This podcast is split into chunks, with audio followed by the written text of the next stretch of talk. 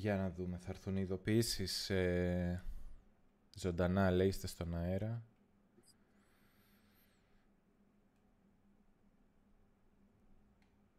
Για να δούμε, μας ακούνε; Ναι, είμαστε. Το βλέπω κι εγώ. Ωραία, ήρθε και η ειδοποίηση. Καλησπέρα, μας ακούτε; Ναι, με ακούτε. Τέλεια. ε, θεωρητικά έχει έρθει το... Α, ακριβώς αυτός και... Ναι. ε, δεν ξέρω αν έχουμε μεταξύ μας λίγο lag. Ε, θα το βρούμε στη πορεία. Ε, θεωρητικά έχει έρθει το ίντερνετ. Ε, αλλά είχα κάποια προβλήματα πάλι. Προσπαθούσα να τα λύσω σήμερα με τον ε, πάροχο. Ε, θα δείξει τώρα, η νεκροψία θα δείξει. Ε, βλέπω μας ακούνε, τούμπανο, κομπλέ, είστε αέρα, ακούγεστε, ωραία. Λοιπόν, Ωραία, μια χαρά. τέλεια. Καλησπέρα λοιπόν ε, σε όλους ε, και καλώς ήρθατε σε ακόμα μια ψυχανάλυση κρυπτοαγορών όπως κάθε πέμπτη μαζί με τον ε, φίλο το Γιάννη, κρυπτόβιο. Γεια σου Γιάννη. Γεια σας και από μένα, γεια σου Αντώνη. Γεια. Ε, θα το βρούμε τώρα, μήπως έχουμε λίγο lag. Έχω μια υποψία ότι μεταξύ μας έχουμε ένα μικρό lag. Ε, γιατί μου φάνηκε, εμένα μου ακούστηκε σαν να άργησες να απαντήσεις. Ε, θα το βρούμε. Ε, Ε, δεν ξέρω, εγώ, σ- εγώ σε ακούω καλά και νομίζω απαντάω έγκαιρα. Τώρα τι να σου πω. Ε, Ναι. Δεν ξέρω πώς φτάνεις σε σένα ο ήχος. ναι. Ωραία. Ε, γ- διαβάζω και τα σχόλια, λοιπόν. Λένε πολύ like. Ε, επειδή πάντα το λέμε τελευταίο, μιας που το θυμήσατε, εννοείται ξεκινάτε με like, share και τα λοιπά, subscribe στο κανάλι και τα λοιπά. Μην ξεχνιόμαστε, μια φορά το πούμε και από την αρχή. Ε, κατά τα άλλα, νομίζω... Ένας έγραψε στο chat, ένας Ναι. έγραψε στο chat ότι, περι... ένας έγραψε στο chat ότι περιμένουμε 100 likes και μετά θα αρχίσουμε. Σωστό. Θα βάζουμε ρήτρα από εδώ και πέρα. Θα χρειάζεται πρώτα like και μετά. Ναι, ναι. Ε, Μάλλον- Για πες. Καταλαβαίνω και εγώ ότι υπάρχει λίγο like, τέλος πάντων. Εντάξει, θα το, θα το Ναι, πετύχουμε. ναι. Πάμε, πες. Ε, τα νέα. Διαβάζω πολλά τις τελευταίες μέρες. Μου κάνανε κάποια πράγματα εντύπωση. Ε, για παράδειγμα, αυτό που μου κάνει τη μεγαλύτερη εντύπωση είναι ότι ε, το τελευταίο pump που είδαμε ε, ξεκίνησε όταν ε, βγήκανε τα νέα ότι και η Fidelity έχει ε, ετηθεί spot ETF και μετά από λίγο ε, το pump ας πούμε ηρέμησε, σταμάτησε. Και μου έκανε λίγο εντύπωση αυτό στα, α, σαν σημάδι ας πούμε ίσως αρνητικό ότι πρέπει λίγο να προσέχουμε. Δηλαδή ένα αρκετά θετικό νέο ε, δεν λειτουργήσε όσο θετικά θα περίμενα. Εγώ περίμενα να δούμε ας πούμε να ήταν Ξέ- Ξέρεις γιατί πολλές φορές λέμε ότι η αγορά αυτό που είναι να κάνει θα το κάνει και χρειάζεται καμιά φορά ένα καταλήτη. Εμένα μου φαινόταν ωραίος καταλήτης ότι α, η BlackRock ξέρω εγώ έχει ένα ε, πόσο έχει κεφαλαιοποίηση, έχει assets, έχει περιουσιακά στοιχεία 9 τρισεκατομμύρια, κάτι τέτοιο τρελό. Η Fidelity νομίζω έρχεται δεύτερη, έχει καμιά 3-4 πόσα έχει. Η Fidelity έχει 4,5, δεν είναι. 4,5, αλλά είναι μεγάλη και η Fidelity. Άμα δεις μετά τους 4,5 υπόλοιπους... διαβάζω. Το, το... Είναι, είναι μεγάλη.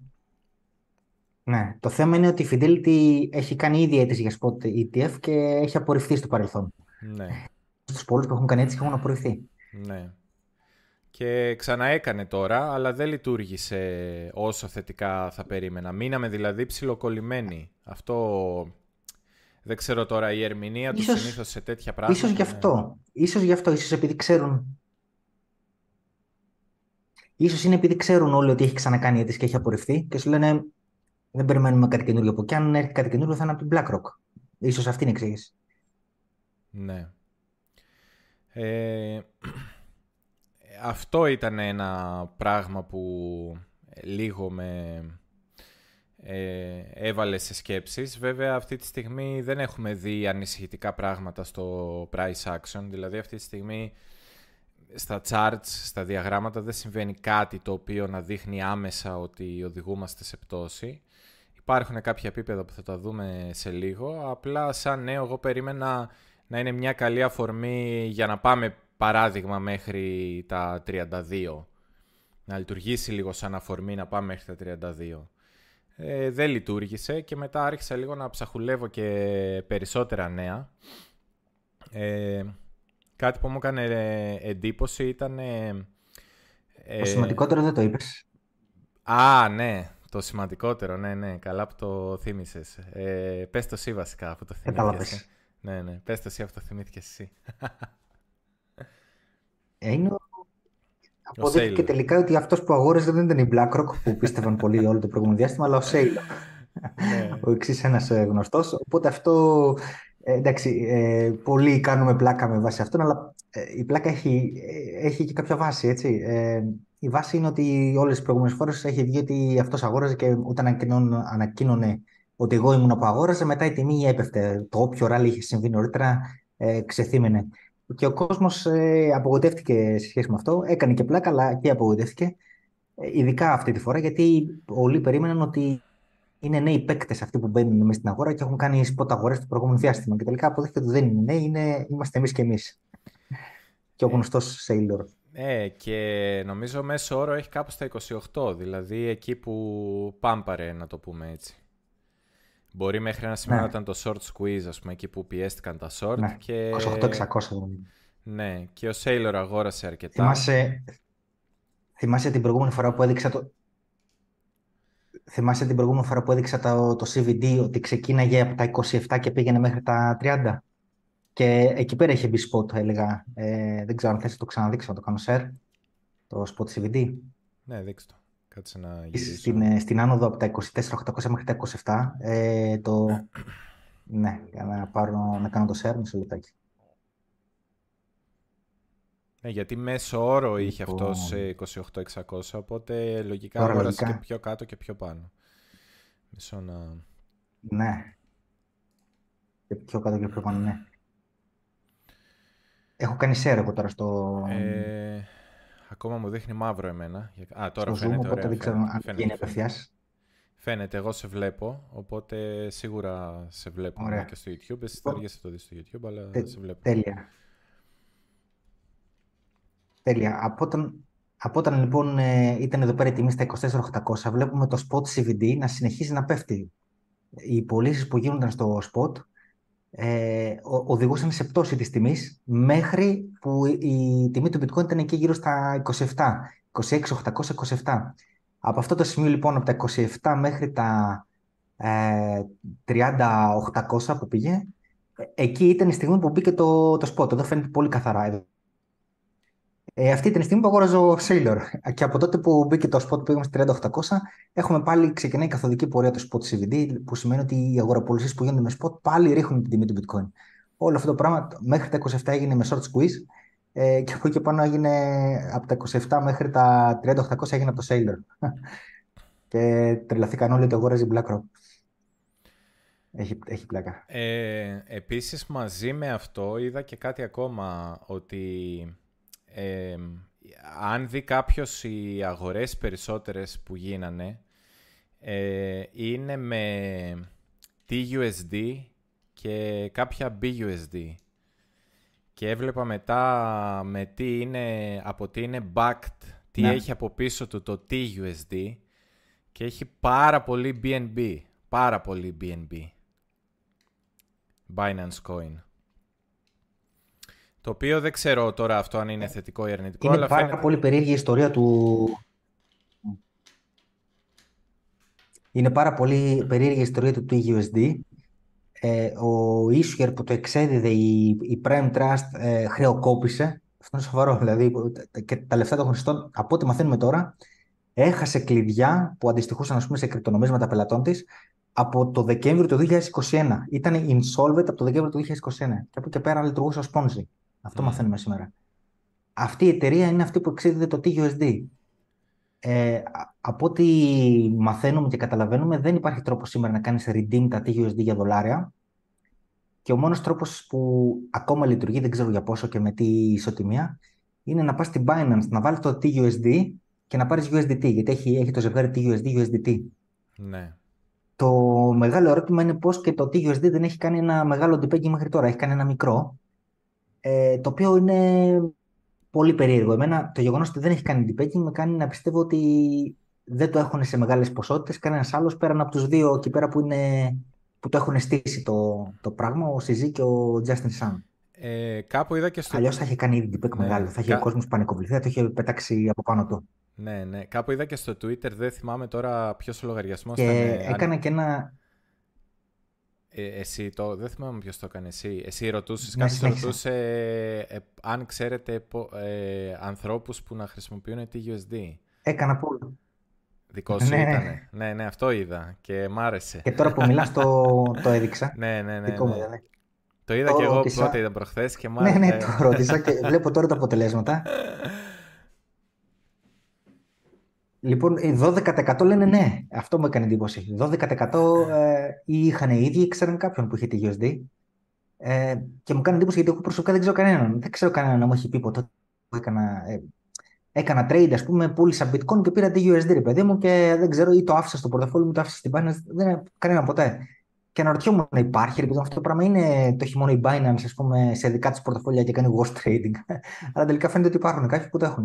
Τέλος πάντων, για να αφήσουμε λίγο την πλάκα, αν τύχει κανένας από αυτούς που απάντησε στο poll ναι και το έχει ακόμα, καλά θα κάνει να το διώξει από πάνω του. Με όποιο τρόπο μπορεί ακόμα. Γιατί μπορεί σε κάποιες ώρες να μην μπορεί να το διώξει.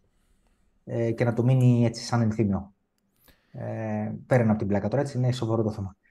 Ε, από εκεί και πέρα, ναι, το πρώτο, για να επανέλθουμε στο αρχικό που έλεγες Αντώνη, το πρώτο κομμάτι του PAM, το short squeeze, έγινε με αγορές κυρίως TUSD, ε, bitcoin. Κάνανε mint ένα δισεκατομμύριο TUSD, παρόλο που ο issuer ε, είναι χρεοκοπημένος. Τρέχα γύρευε τώρα πώς έγινε το mint. Και αν το mint ε, είχε ε, από πίσω του back του δολάρια, που μάλλον δεν είχε. Ε, δηλαδή TUSD, Binance, Binance Coin βάλανε από πίσω. Η Binance ίδια το έκανε.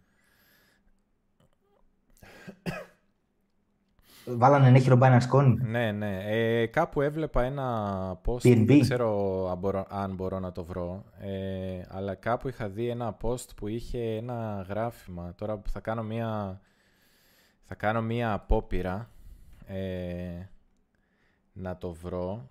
Είχε αρκετά μεγάλο ενδιαφέρον. Ε, αν είναι αυτό το post που έχω μπροστά μου, θα, θα σας το δείξω. Να δω λίγο αν είναι αυτό μόνο. Πάρε, πάρε το share.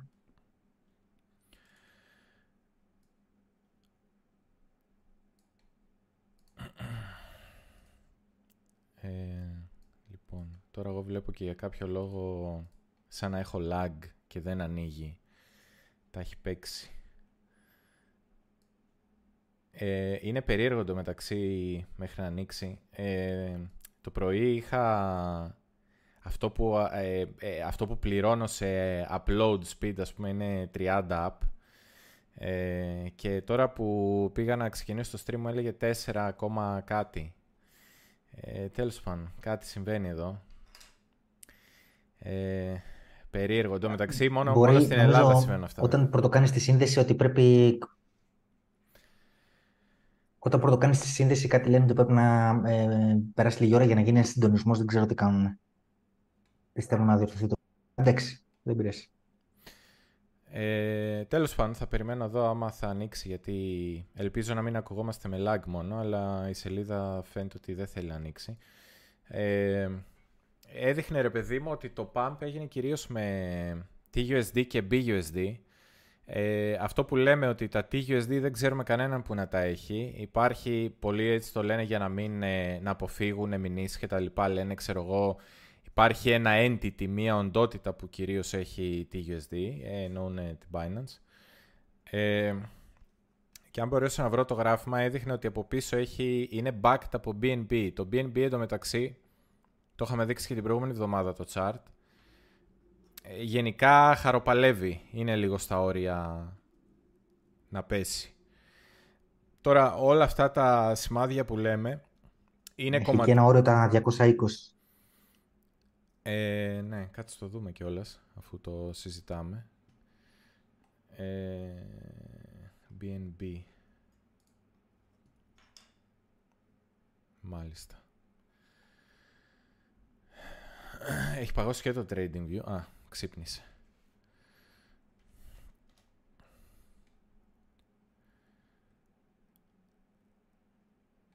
Ε, όχι, λέει κάποιος αν είμαι συνδεμένος με Wi-Fi. Δεν είμαι. Έχω αυτή τη στιγμή. Ε, ναι, με το καλώδιο είμαι. Ε, anyway. Δεν ξέρω είναι, μήπως είναι θα σου κιόλας παρά το δικτύο, γιατί φαίνεται αργός. Mm, δεν λίγο δύσκολο. Δεν μου έχει κάνει ποτέ τέτοια μανούρα. Ε, mm. Πάντως, ναι. Ε, βλέπω ότι αργεί πολύ και το trading view αυτή τη στιγμή. Α, βρήκα και το post εντωμεταξύ. Θα σας το δείξω. Λοιπόν, Για δείξτε Θα κλείσω αυτό το παράθυρο. Ε, οκ. Ε, λοιπόν, αν μπορέσει να...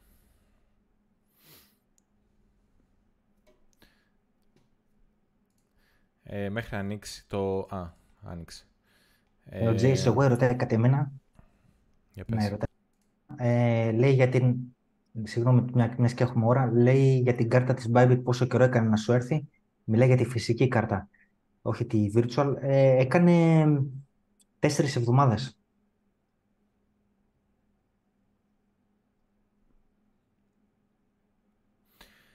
Και ε, άλλη μια ερώτηση, αφού κανένας μεγάλος δεν έχει TUSD, ποιος παίρνει αυτά που δίνει η Binance για να αγοράσει BTC. Εγώ νομίζω ότι τα παίρνει η ίδια η Binance και κάνει wash trading. Ε, δεν βγάζει άλλο νόημα. Ε, έκανε Είναι δύο, δύο πορτοφόλια που ανέχουν και τα δύο στην Binance μεταξύ τους και. Ναι. Ε, κάποιος που δεν ασχολούταν πολύ ε, μου είπε για άλλο λόγο, μου λέει κοίταξε να δεις, λέει τώρα που ε, γνωριστήκαμε μου στέλνει συνέχεια η Binance ε, μηνύματα και μου λέει για ένα MAV ε, protocol, κάτι MAV, κάτι τέτοιο. Και είναι το Launchpad, το MAV protocol που έχει TUSD μέσα.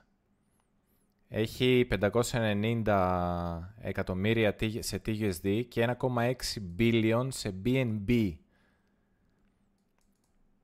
Τα οποία είναι locked μέχρι 8 Ιουλίου. Δεν ε, είναι...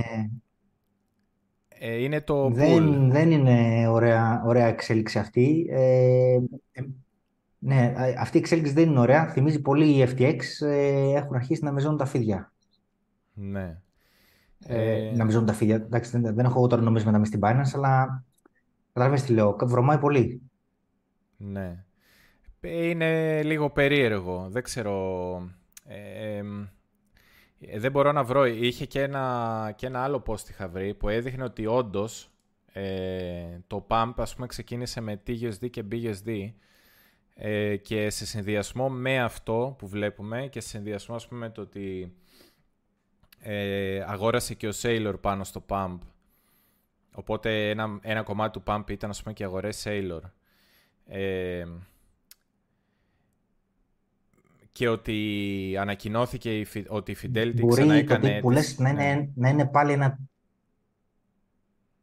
Ε, πες, πες. Να είναι πάλι ένα tweet που έκανα retweet εγώ. Ε, το οποίο λέει, άμα θέλεις να δείξεις, ε, το ξανακάνω share. Ναι. Αυτό το Mav είναι εντωμεταξύ. Maverick is a composable DEX that enables liquidity providers to achieve high Κάποιο... Οκ. Κάτι σαν DEX, σαν liquidity Κάποιο ανταλλακτήριο. Κάποιο αποκεντρωμένο. Ναι, ούτε καν έψαξα. Κάποιο, κάποιο project blockchain το οποίο δεν ξέρω καν. Μπορεί να είναι μέσα στο Binance Smart Chain, ποιος ξέρει. Ναι. Ε, μπορεί να είναι ένα από αυτά. Τα πολλά ε, έχει και το Binance Smart Chain ε, DeFi εφαρμογές. Τώρα μπορεί από πίσω να είναι η Binance και να μας το λέει. Παίζει. Ποιος ξέρει. Ε, Πάντως το tweet που έλεγες πρέπει να είναι αυτό. Αυτό το πέρα είναι. Μισό να... Που λέει ότι το 57,6% ας πούμε... Ε, παίζει να είδα και αυτό, να είδα αυτό το tweet του Inspo Crypto. Ε, νομίζω είδα ένα άλλο βέβαια που ε, είχε και το, είχε και ναι. το διάγραμμα, είχε και το CVD και έλεγε an entity και έδειχνε εκεί που ξεκίνησε το pump ας πούμε με τα ανταλλακτήρια και τα... Ε, σε ναι. ε, το BTC με TUSD και το BTC με, με BUSD. Ναι. Και το μεγάλο, το μεγάλο volume ας πούμε, αγορών είχε γίνει στο πέρα ας πούμε, BTC BUSD και BTC TUSD. Τα μεγαλύτερα volume είχαν γίνει εκεί πέρα σε αγορές. Ναι. Είναι λίγο περίεργα αυτά, να σου πω την αλήθεια που συμβαίνουν. Ε, ξαναλέω έτσι, αυτή τη στιγμή ακόμα δεν έχει σπάσει η δομή για να πούμε ότι ξέρεις τι, ε, όλα αυτά εξηγούν ότι το pump είναι ψεύτικο και πάμε χαμηλότερα. Ακόμα, ε, απλά εμείς αυτή τη στιγμή δίνουμε κάποια κομματάκια του puzzle. Δηλαδή, έχεις θετικά νέα για τη Fidelity, τα οποία δεν, δεν προωθούν την τιμή πιο ψηλά. Έχεις σε μία εξήγηση αυτό που είπες ότι ο Sailor αγόρασε, άρα και αυτός κάπως έβαλε το χεράκι του να συνεχίσει το pump. Βλέπεις ότι το pump ξεκίνησε και ένα μεγάλο μέρος έγινε ουσιαστικά από Binance με ε, BTC BUSD και BTC TUSD. Βλέπεις ότι TUSD, ε, ε, ο τρόπος που χρησιμοποιείται ε, δεν είναι πολύ εκτεθειμένα και, και τα pools και παντού νομίζω είναι πολύ εκτεθειμένοι σε BNB. Ε, δεν ξέρω, εμένα μου φαίνεται λίγο περίεργο όλο αυτό. Ε, δεν σημαίνει ότι δεν θα αποκλείεται να δούμε ξέρω εγώ, τα 32, 32,4. Μπορεί τεχνικά καθαρά να τα δούμε, έτσι. Γιατί ε, ίσως είναι πιο εύκολο να πάμε προς τα εκεί, για την τιμή να κινηθεί προς τα εκεί. Ένα spike από το Ναι, για χίλιου λόγους θα ρωτήσει κανείς γιατί και ποιος θα αγοράσει. Μπορεί να είναι ακόμα και ένα manipulation για να φομαριστεί και ο τελευταίος. Σκέψτε τώρα ε, σκέψω ότι στο, στα CME... Για να ε, πάρω και τη ρευστότητα που βρίσκεται εκεί πάνω. Ναι, γιατί σκέψω στα CME ε, του, του BTC, τα futures του BTC στο CME, στο daily, στο ημερήσιο, έχει και ένα κενό, ένα gap που λέμε, στα 36.000 ε, δολάρια. Και τα gap συνήθως τα γεμίζουμε. Εμένα δεν θα μου φαινόταν περίεργο ακόμα και ένα ακραίο σενάριο να πάμε μέχρι τα 36. Εκεί σκέψου μόλις περάσουμε τα 35 θα αρχίσουν να, να λένε νέο bull run. Ξεκίνησε αφού πήγαμε πάνω από τα 35 άρα ξεκινάει το επόμενο bull run. Οπότε ε, και ο τελευταίος ας πούμε, που ήταν σκεπτικός ε, για το αν ε, πρέπει να μπω ή να κάτσω ή να περιμένω το πιο πιθανό είναι να αγοράσει. Άρα να βρεθεί ρευστότητα για κάποιους άλλους που θα θέλουν να πουλήσουν. Ε, δεν μου φαίνεται περίεργο να πάμε και ψηλότερα, αλλά κάποια κομματάκια του puzzle, ναι, κάποια κομματάκια του puzzle δεν μ' αρέσουν όπως έχει εξελιχθεί αυτή τη στιγμή το, το σκηνικό. Ε, και, για να, να, και για να δείξουμε και το BNB ναι, Να σου πω καταρχήν ότι έκανες ένα tweet. Α, ναι.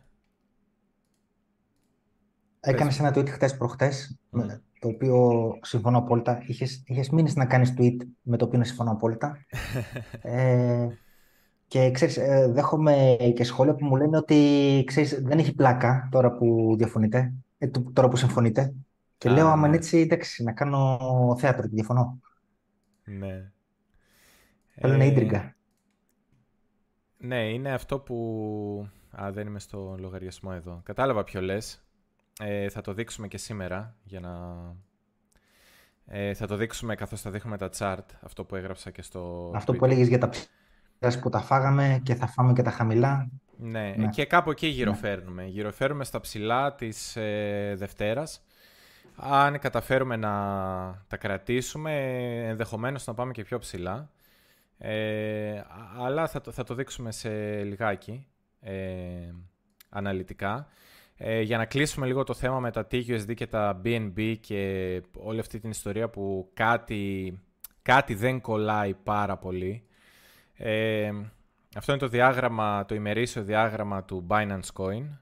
Ε, όπως βλέπετε έχει κάνει το μεγάλο ράλι, ε, έχει εγκλωβιστεί σε ένα εύρος από τα 200 δολάρια 200-220 δολάρια μέχρι τα 3.40 χοντρικά να πούμε, 3.30-3.40.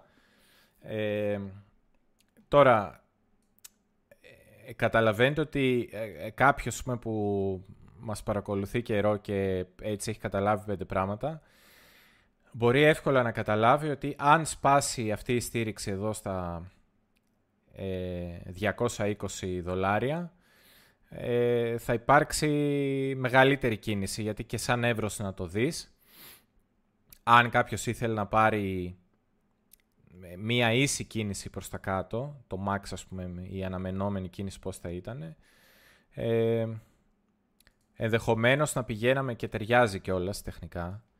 Ε, υπάρχει μία περιοχή που έκανε όταν άρχισε να παμπάρει το, όταν άρχισε το 21 να παμπάρει το BNB, σταμάτησε για λίγο στην περιοχή μεταξύ, πόσο είναι αυτό, 120 ε, με 140 δολάρια. Και βλέπουμε ας πούμε ότι αν σπάσουν τα 220 και γινόταν, αν κάτι συνέβαινε έτσι, ας πούμε ότι κάτι συνέβαινε τώρα με όλα αυτά τα περίεργα που αναφέραμε, και χανόταν η εμπιστοσύνη στο BNB. Και άρχιζε λοιπόν το BNB να πέφτει πολύ απότομα. Και έσπαγε τα 220. Ε, με βάση την ίση κίνηση από το εύρος, πόσο ήταν το εύρος, ήταν κάποια δολάρια, έτσι, από τα, 3, από τα 2,20 μέχρι τα 3,40. Η ίση κίνηση είναι αυτό το εύρος, θα το πάρουμε προς τα κάτω. Αυτό που μας οδηγεί, μας οδηγεί σε αυτή την περιοχή μεταξύ 120 και 140 δολάρια, που ήταν η περιοχή που σταματήσαμε για να δούμε αν υπάρχουν αγοραστές πολιτές και μετά βρήκαμε ότι τελικά υπήρχε μεγαλύτερη ζήτηση και συνεχίσαν προς τα πάνω. Άρα, άρα η αναμενόμενη κίνηση θα ήταν προς τα εκεί. Φυσικά πολλές φορές τέτοιες κινήσεις σταματάνε ε, όταν ε, αυτό που λέμε καμιά φορά όταν φάνε τα lows τα προηγούμενα, τα προηγούμενα χαμηλά όταν τα, όταν τα πάρουμε, ας πούμε, τα κλέψουμε τη ρευστότητα, που είναι στα 182. Αλλά, ε, ε, εν πάση περιπτώσει, για μένα το αναμενόμενο θα ήταν κάπου κάτω από 180, κάπου από 180 πάνω από 120 ότι θα σταματούσε μια τέτοια πτώση. Και αν το BNB είναι και πουθενά ε, σαν περιουσιακό στοιχείο για να κρατάει το peg του, ξέρω εγώ, κάνα TUSD, τότε τα πράγματα δυσκολεύουν ακόμη περισσότερο. Βέβαια αυτό είναι λίγο σενάριο καταστροφής. Ε, δεν μπορείς να το πάρεις σαν κυρίαρχο σενάριο και να ποντάρεις αυτό. Αλλά είναι καλό να το έχεις στο ραντάρ σου κατά νου και να σκέφτεσαι ότι ήδη το chart του BNB φαίνεται πολύ αδύναμο. Εμένα μου φαίνεται ότι είναι έτοιμο να σπάσει. Δεν ξέρω αν μπορεί να γυρίσει εύκολα ε, και να δούμε να φεύγουμε πάνω από τα 360 ας πούμε, πάνω από τα 360 δολάρια. Ενδεχομένως να είχαμε άλλη μια, γιατί σκέψη τώρα και καθαρά τεχνικά στο BNB μετά από... Όπα, χάσαμε το... Χάσαμε τη σύνδεση. Ε, γράψτε λίγο αν με ακούτε οι υπόλοιποι, γιατί νομίζω έχασα τη σύνδεση με τον Γιάννη. Ε, εν πάση περιπτώσει, μέχρι να δω τα σχόλιά σας, ε, αν με ακούτε. Ε, θα δει κάποιος ότι τεχνικά είχαμε πάρα πολύ καιρό να ξαναβρεθούμε στο επίπεδο των 220 δολαρίων. Οπότε θα έπρεπε τα 220 δολάρια να λειτουργήσουν σαν δυνατή στήριξη εδώ και να έχουμε μια μεγαλύτερη αναπήδηση, τουλάχιστον μέχρι τα περίπου με 2,62,70. Και αυτό δεν έγινε. Κατευθείαν έκανε, ωραία με ακούτε. Ε, το chart έκανε κατευθείαν, ας πούμε, γκούρμπα, κοιλιά, καμπούρα και ξαναήρθαμε πάλι στη στήριξη υποτίθεται ότι αυτή η στήριξη έχει κερδίσει δύναμη, έτσι. Έχει περάσει πολύ καιρός. Θα έπρεπε να δούμε μια άλλη αντίδραση. Ναι, ο Γιάννης γράφει ότι δεν με ακούει. Ε... Μισό λίγο να, να δω πώς θα γίνει. Να ξαναμπώ στο... στην κλίση μας.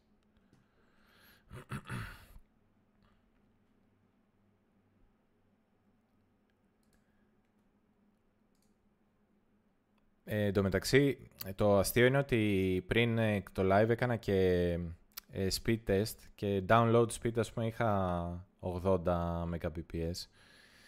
Ε, δεν καταλαβαίνω όμως τι συμβαίνει αυτή τη στιγμή, να πω την αλήθεια.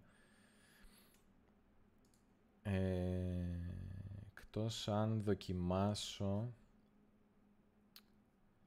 Θα μπορούσα να δοκιμάσω και με το Wi-Fi να δω αν τα πράγματα είναι καλύτερα, αν και δεν νομίζω. Δεν έχει νόημα. Επισοδιακό το σημερινό. Μισό.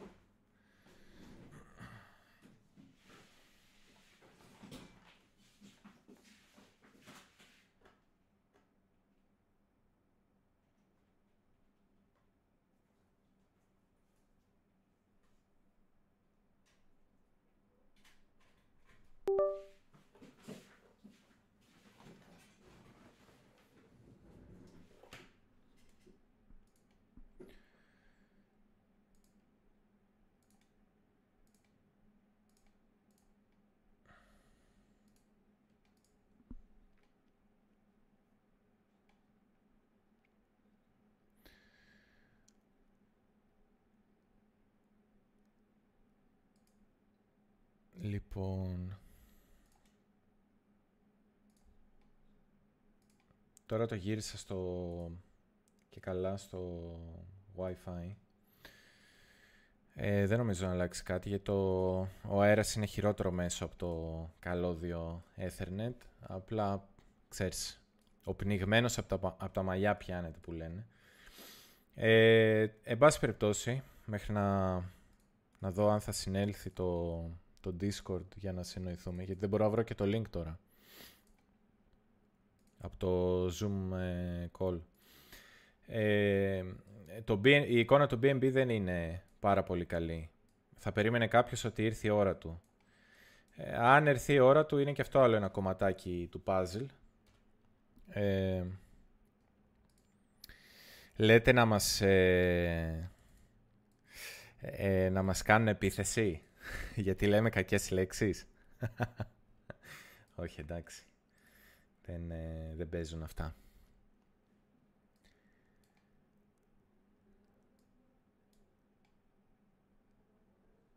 Ε, δεν ξέρω αν μπορώ να βρω το... Ε, πώς το λένε, το meeting που είχαμε και έκλεισε, αν μπορώ να το βρώσουμε κάπως στο ιστορικό του, ε, του Zoom, για να μην χρειάζεται να έχω link.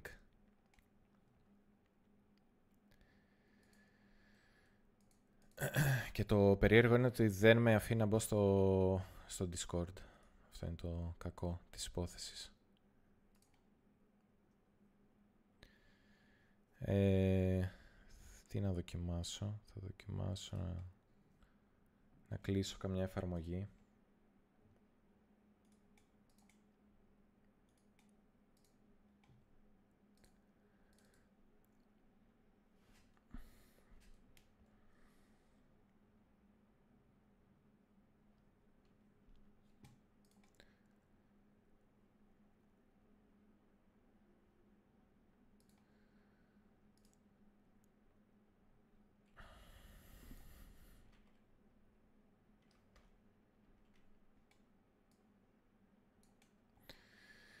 Ε, ωραία.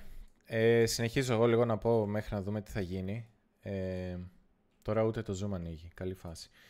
Ε, να πούμε λίγο πού βρισκόμαστε, για να μην κάνει κοιλιά και το live. Να πούμε λίγο πού βρισκόμαστε στο... Ε, fail to sign in, ok. Το Zoom τα έπαιξε. Ε, να δούμε λίγο πού βρισκόμαστε γενικά στο, στο BTC και θα έλεγα να πάμε... Όχι, εντάξει, νομίζω είμαστε ok και εδώ.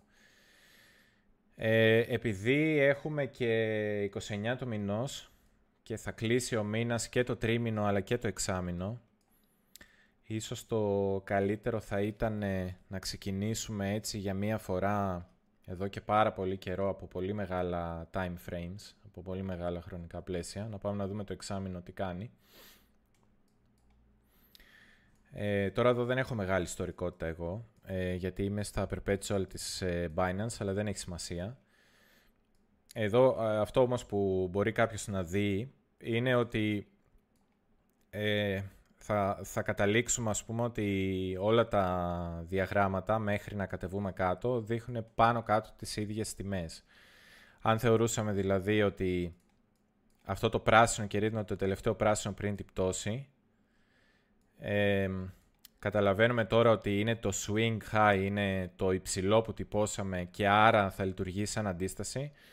Οπότε καταλαβαίνουμε ότι ακόμα και από το ε, διάγραμμα του εξαμήνου η, ε, έχει μπει μία στήριξη στα 16.500 και όλη η περιοχή στήριξης είναι αυτή με 20.000 με 16.600 ε, η περιοχή αντίστασης είναι τα 35.000 δολάρια και εμείς τώρα πλησιάζουμε προς τα 35.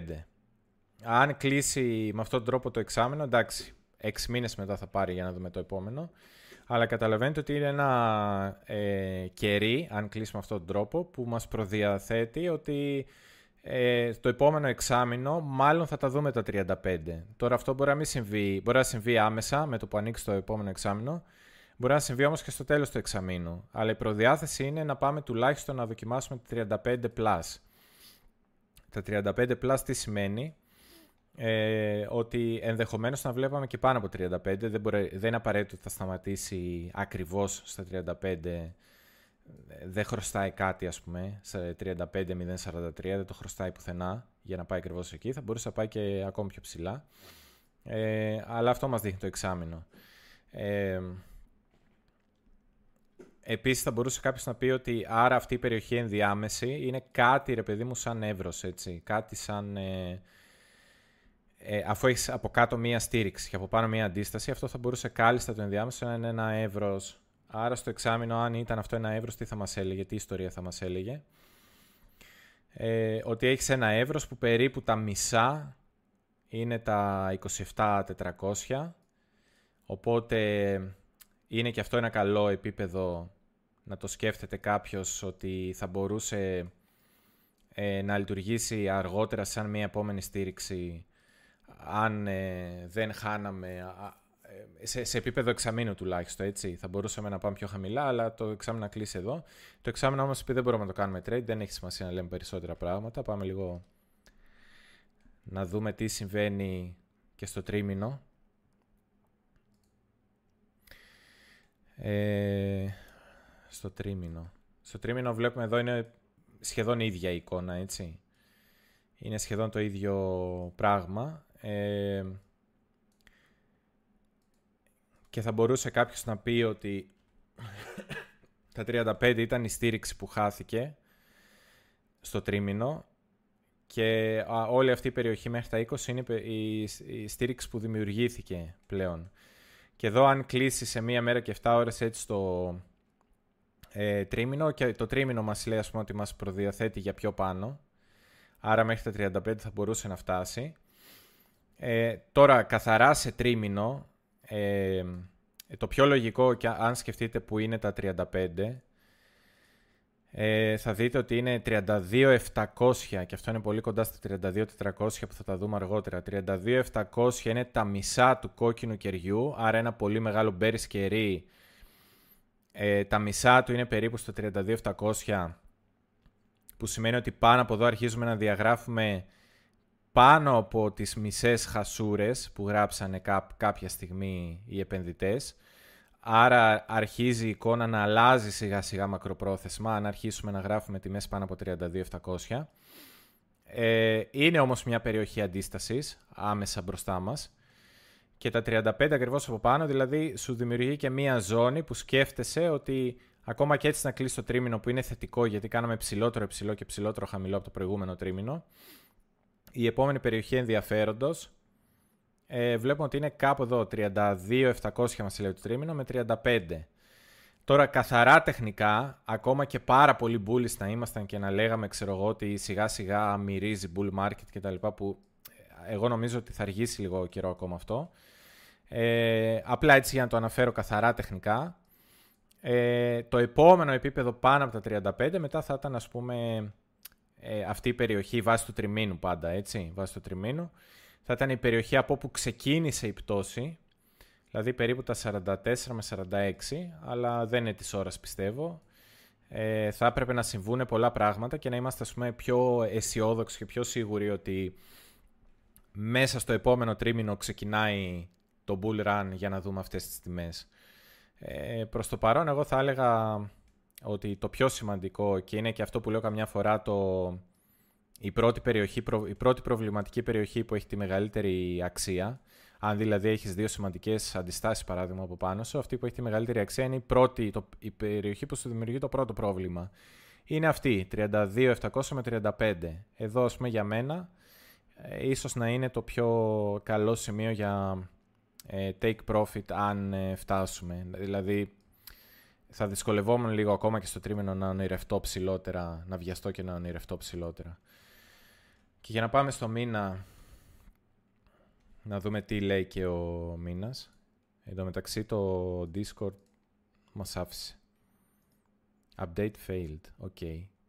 Ε, προφανώς κάτι πρέπει να γίνει, δεν ξέρω, ίσως επειδή δεν είχα ίντερνετ αρκετό καιρό, ο υπολογιστής μου να έπρεπε να κάνει κάποια update που δεν τα έχει κάνει και ενδεχομένως να τα έχει παίξει τώρα. Ε, στο μήνα θα δούμε ότι τα 35 συμφωνούν και στο μήνα, τα 35. Ε, και τα 32.700 συμφωνούν στο μήνα και θα το εξηγήσουμε πώς. Ε, τα 35 συμφωνούν γιατί είναι ουσιαστικά από το πάνω εύρος που είχαμε κατά τη διάρκεια του bull market φτιάξαμε ένα εύρος στο οποίο διανύμαμε τα νομίσματα έτσι ώστε να πάρουμε τα κέρδη. Πολλοί εδώ πουλούσαν, πούμε, BTC και παίρνανε δολάρια. Και κάπως έτσι τελείωσε το bull run, γινόταν η διανομή. Αυτή η διανομή σχημάτισε ένα μεγάλο εύρος. Αυτό το εύρος έσπασε όταν πέσαμε κάτω από τα 35. Οπότε, αν κλείσει έτσι ο μήνας, επειδή είναι αρκετά bullish αυτό το μηνιαίο κερί, νομίζω ότι το επόμενος στόχος είναι προς τα 35.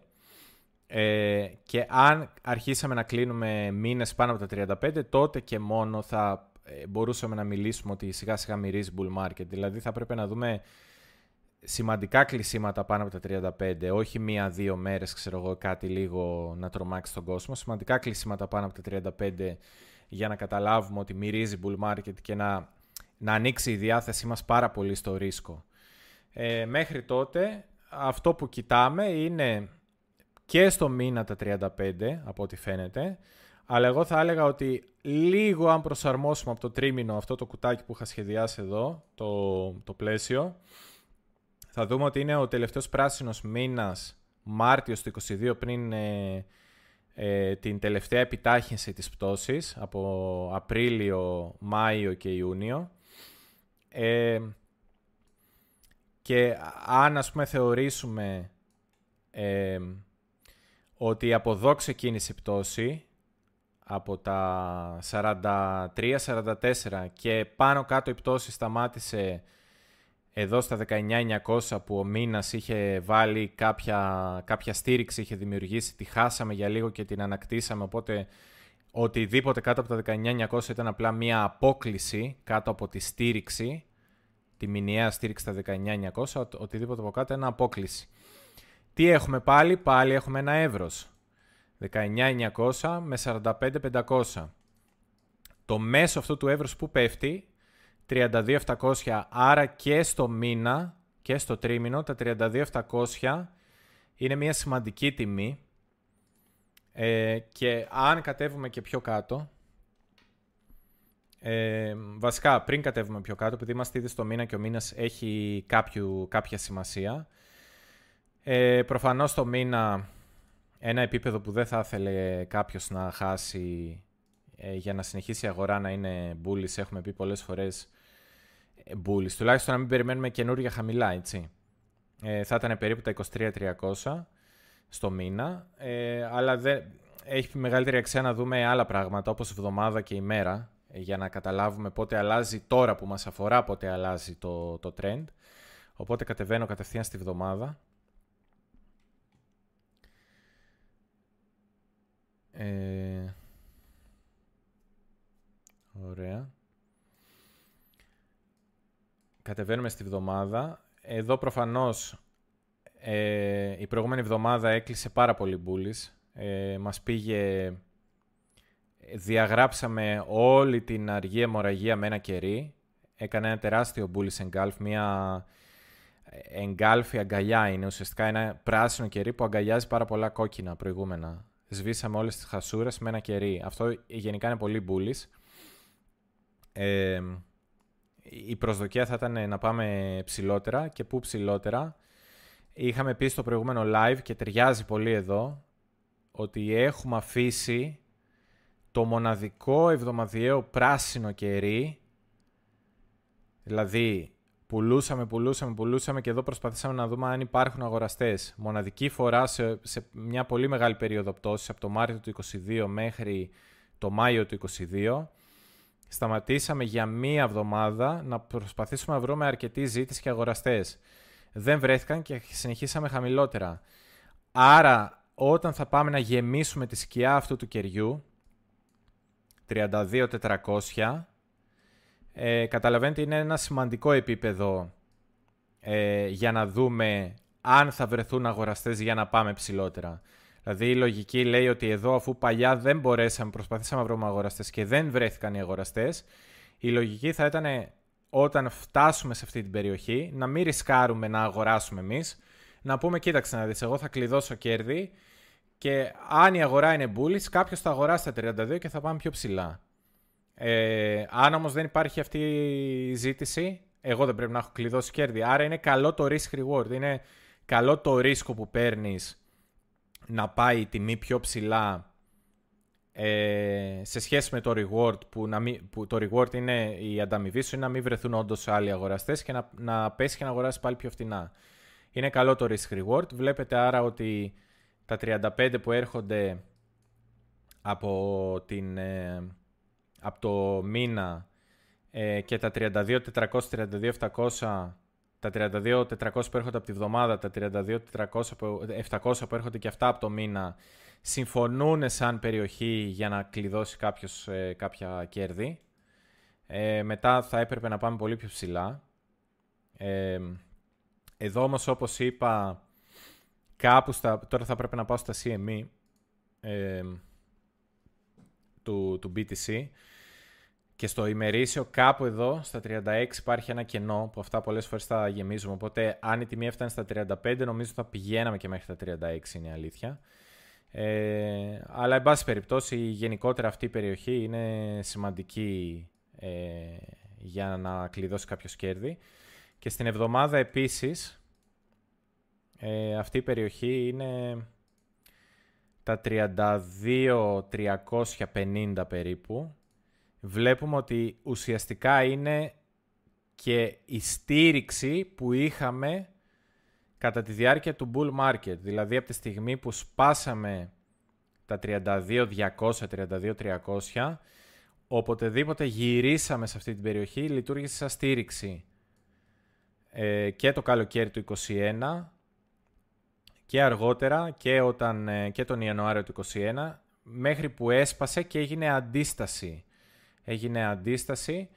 Επομένως, είναι μια καλή περιοχή ε, αντιστροφή στήριξης αντίστασης. Ε, έχει μεγάλη σημασία. Άρα ενισχύει το σκεπτικό μας ότι αυτή είναι μια σημαντική περιοχή για να πάρει κάποιος κέρδη. Είναι μικρότερο το ρίσκο, μεγαλύτερο το, η ανταμοιβή. Ξαναλέω το κερί, το προηγούμενο της προηγούμενης εβδομάδας είναι αρκετά bullish από μόνο του. Αυτό όμως δεν πάει να πει ότι αναιρεί την αντίσταση που έχουμε από πάνω μας. Ε, και τώρα κάποιος ουσιαστικά θα, θα έψαχνε σημάδια να δει πότε χαλάει αφού η εικόνα είναι γενικά ε, θετική. Θα ψάχνε κάποιος να, να δει πού αλλάζει αυτή η εικόνα. Ε, τι είναι αυτό που πρέπει εγώ να προσέξω; Ε, τι μπορεί να πάει στραβά και πρέπει εγώ να προσέξω και να πω ότι ξέρεις τι, μήπως πρέπει να, να αποχωρήσω ε, ή τουλάχιστον να πάρω κάποια κέρδη και να αγοράσω κάπου χαμηλότερα. Ε, από εδώ και πέρα θα έπρεπε να κατεβούμε πιο χαμηλά. Ε, τώρα εδώ στην ημέρα θα αρχίσουν λίγο να μπερδεύουν τα πράγματα, οπότε μπορεί να χρειαστεί να σβήσω και να ξαναγράψω.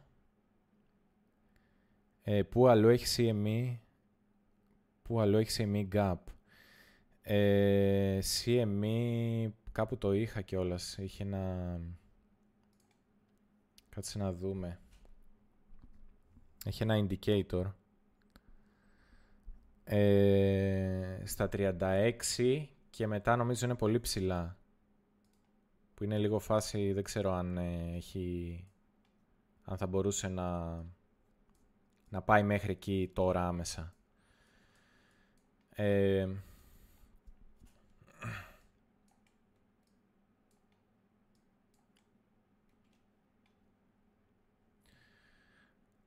ε, νομίζω αυτό που θα κάνω θα είναι να αρχίσω να, να κλείνω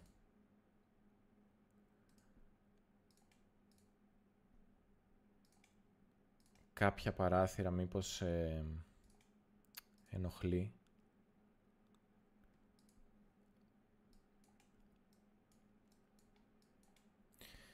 Ε, ένα σκεπτικό εμένα που μου άρεσε και το προηγούμενο διάστημα ήταν ότι εδώ σχηματίσαμε κατ' ουσίαν κάποιο ένα εύρος. Ε, πότε ήταν αυτό, τον ε, Μάιο του 22 και ένα ωραίο κεράκι είναι αυτό, πριν ξεκινήσει η πτώση, το πράσινο κερί πριν ξεκινήσει η πτώση. Το οποίο βλέπουμε ότι το χρησιμοποιούμε σαν αντίσταση. Ε, κάποια στιγμή εγώ είχα τραβήξει και είχα ε, περικλείσει περισσότερα κεριά. Κάπως έτσι. Ότι είχαμε ένα εύρος που έσπασε προς τα κάτω και τώρα ουσιαστικά η τιμή στο ημερήσιο προσπαθεί να ξαναμπεί σε αυτό το εύρος από 29, περίπου 28.900 ε, μέχρι 31.300. Δεν είναι τυχαίο που κοντά στα 31.200-31.300 σταμάτησαν οι κινήσεις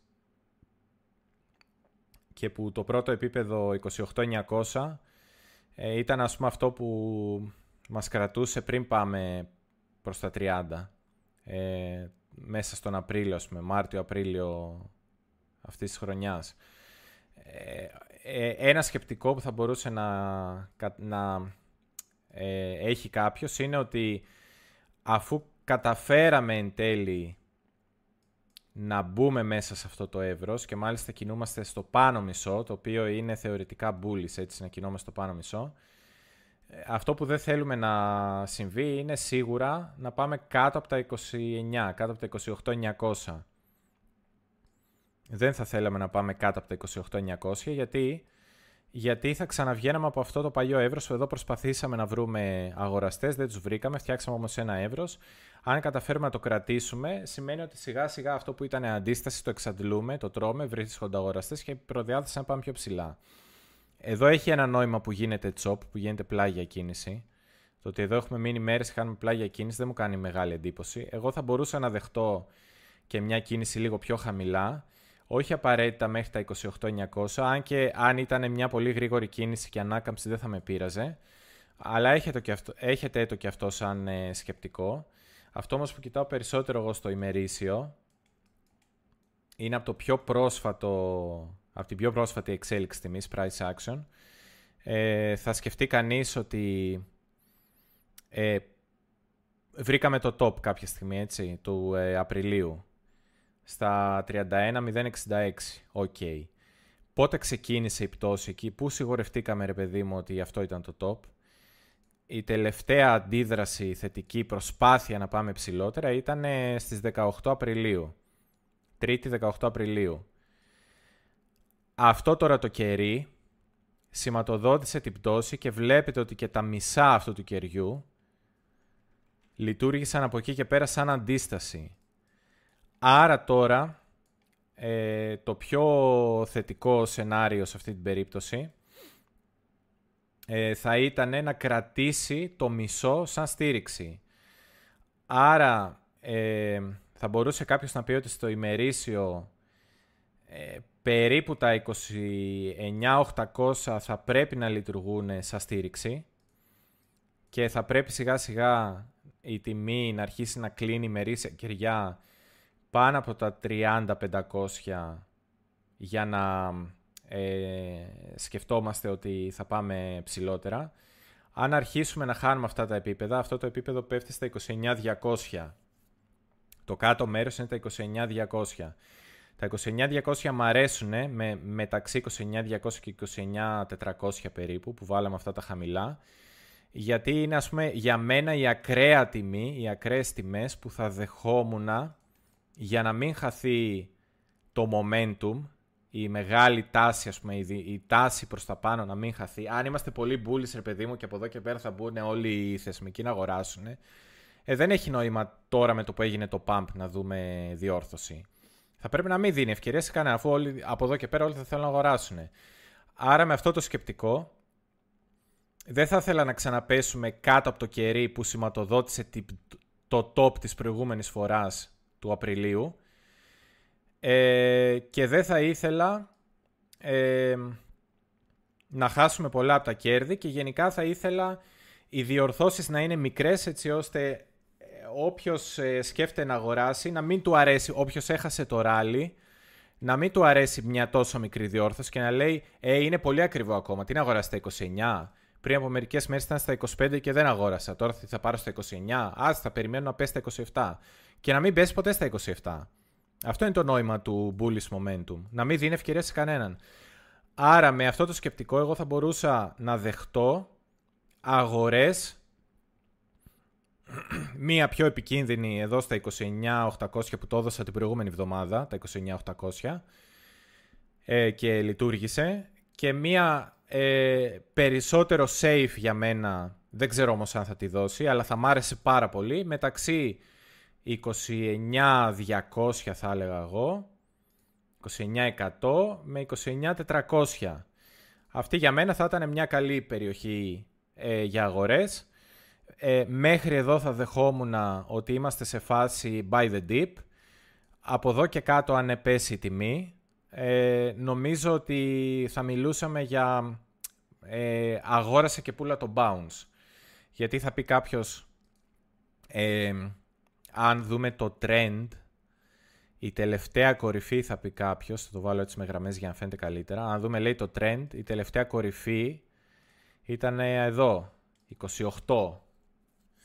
Ε, ναι, αλλά εδώ έχεις ήδη διαγράψει ε, αρκετά από τα κέρδη. Είσαι κάτω από τα μισά των κερδών, των περισσότερων κερδών το, του μεγάλου pump, από τα 26.300 μέχρι τα 30. και είναι αρκετά, ε, αν το φανταστείτε το chart, ε, είναι αρκετά χαμηλά. Εγώ πιστεύω δηλαδή από εκεί και κάτω θα χανόταν για μένα το momentum. Από εκεί και κάτω θα περίμενα κάτι τέτοιο. 28 ε, με 29 και μετά διόρθωση χαμηλότερα, ίσως για να πάμε εκεί που δεν πήγαμε όταν ε, σταματήσαμε την πτώση στα 25. Ε, εκεί που δεν πήγαμε, έτσι για να έχει και να, να μην το ξεχάσουμε για αργότερα, το εκεί που δεν πήγαμε είναι ε, για μένα η πιο σημαντική περιοχή. Ήταν αυτή που δεν πρέπει να χαθεί ποτέ και για κανένα... Εντάξει, όχι, να μην το πω έτσι. Μία ε, πάρα πάρα πάρα πάρα πάρα πολύ σημαντική περιοχή είναι τα 21.600 στο ημερήσιο και στο εβδομαδία νομίζω κάπου εκεί είναι 21.800. Ε, γενικά ε, έχουμε πει όμως ότι όλη αυτή η περιοχή... Ε, τώρα αυτή την περιοχή την κάψαμε έτσι. Η περιοχή 24 με 25 εγώ θεωρώ ότι κάψαμε, γιατί υπήρχε ένα, ε, μία ζώνη ζήτησης ήταν αυτό που είπαμε ότι εδώ 15 Μαρτίου πουλήθηκαν από την Αμερικανική, 14 Μαρτίου 8.000 BTC από την Αμερικανική κυβέρνηση και παρόλα αυτά υπήρξε προσφορά, μάλλον υπήρξε ζήτηση και πήγαμε πιο ψηλά. Ε, ε, αυτό το χρησιμοποιήσαμε το χαρτί. Δεν νομίζω ότι μπορούμε να το παίξουμε και να κάνουμε πάλι bounce εδώ και να δούμε νέα ψηλά. Ε, αν ξαναπηγαίναμε σε αυτή την περιοχή, για μένα δεν έχει πλέον νόημα. Άρα η αμέσως επόμενη που για μένα έχει κάποιο νόημα είναι από τα 22,5 και κάτω. Το πιο σημαντικό, το πιο πιο πιο σημαντικό είναι στα 21,600. Θα μπορούσα να δεχτώ ε, σε ένα extreme σενάριο να γεμίσουμε ακόμα και να φάμε αυτά τα χαμηλά που βάλαμε εδώ στα 19. Αλλά επειδή θα το θεωρούσα αυτό πιο ακραία περίπτωση που θα ήθελε πάρα πολλές ρευστοποιήσεις θέσεων κτλ. Ε, έστω και σαν πρώτη αναπήδηση, αν ποτέ χάναμε λοιπόν τα 29. Πιστεύω ότι σταδιακά με διάφορα bounce, ένα στα 28 και ένα κάπου εδώ στα 24 και ένα ίσως εδώ στο order block ε, στα 26 με κάποια ενδιάμεσα bounces, κάπως έτσι δηλαδή, αναπηδήσεις, αν χάναμε τα 29 με κάποιες ενδιάμεσες αναπηδήσεις, νομίζω σιγά σιγά ε, θα κινούμασταν προς τα 21.600. Εγώ προσωπικά, αν ποτέ μας έδινε η αγορά αυτή την ε, τιμή, ε, θα σκεφτόμουν ίσως ότι ε, θα βλέπα λίγο τι συμβαίνει γενικότερα στον κόσμο, αλλά θα σκεφτόμουν ότι ίσως είναι η τελευταία ευκαιρία για να αγοράσει φτηνό BTC. Δεν ξέρω καν αν θα το δώσει.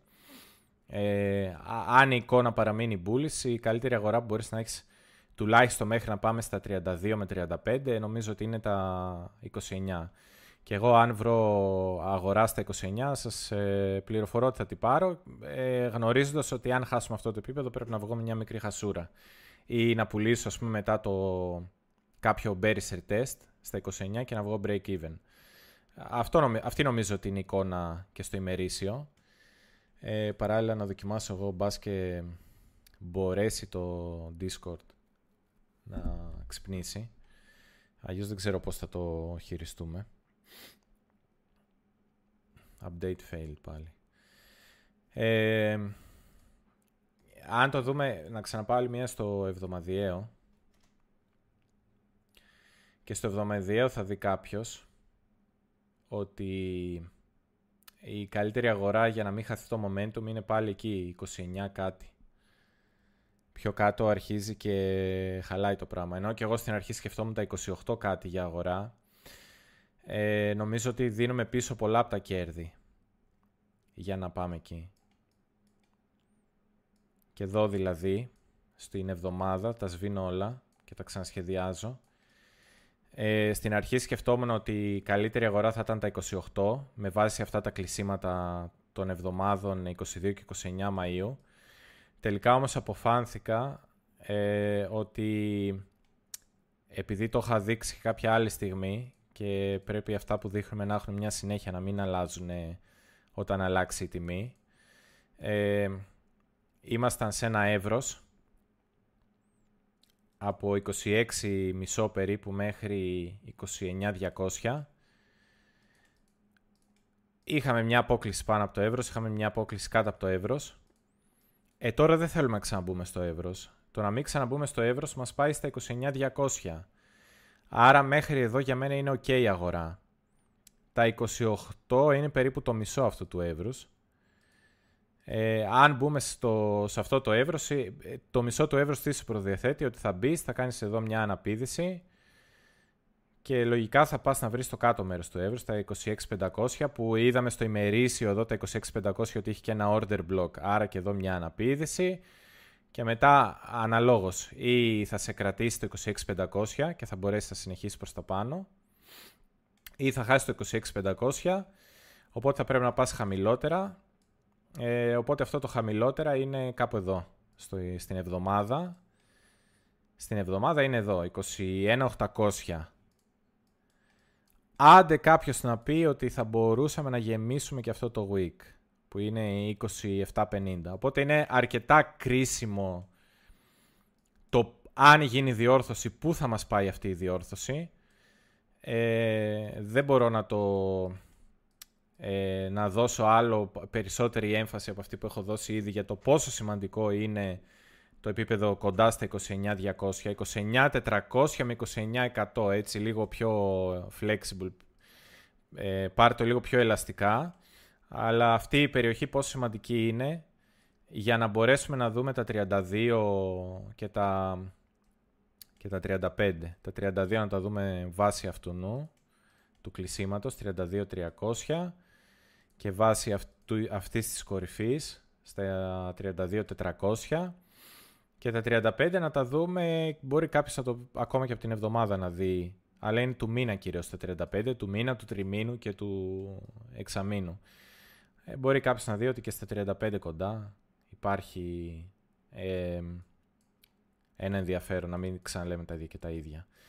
Ε, αυτά για μένα είναι τα πιο σημαντικά targets για πάνω. Πάνω δηλαδή 32, 400 με 35, 36 ένα CME gap. Να δω αν μπορέσει να ξυπνήσει αυτό και να σας το δείξω. Μάλλον δεν θέλει να ξυπνήσει. Α, ωραία. Ε, το έχω. Ε, όχι Fair Gap. Ε, κάπου είχα ένα... Κάπου το, ε, μισό, το έχω σε ένα... Να δω λίγο πώς λέγεται. CME Gap Finder. CME Gap Finder.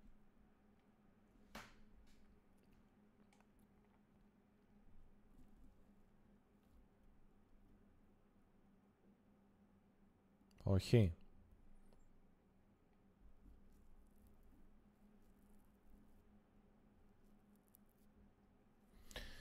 Ε, CME Gap Finder Bitcoin. Αυτό είναι.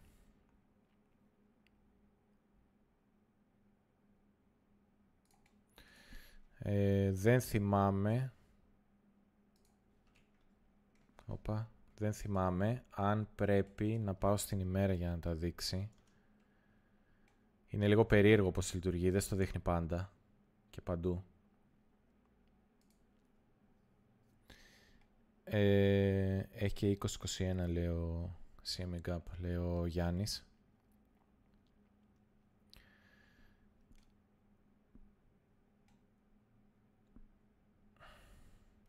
Αυτό το κλείνω γιατί μας καθυστερεί.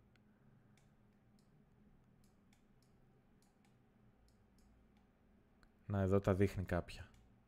Ε, αν ε, φορτώσει το chart, ίσως μας δείξει και τα προηγούμενα. Να το. Αυτό το gap από πάνω μας είναι μεταξύ 36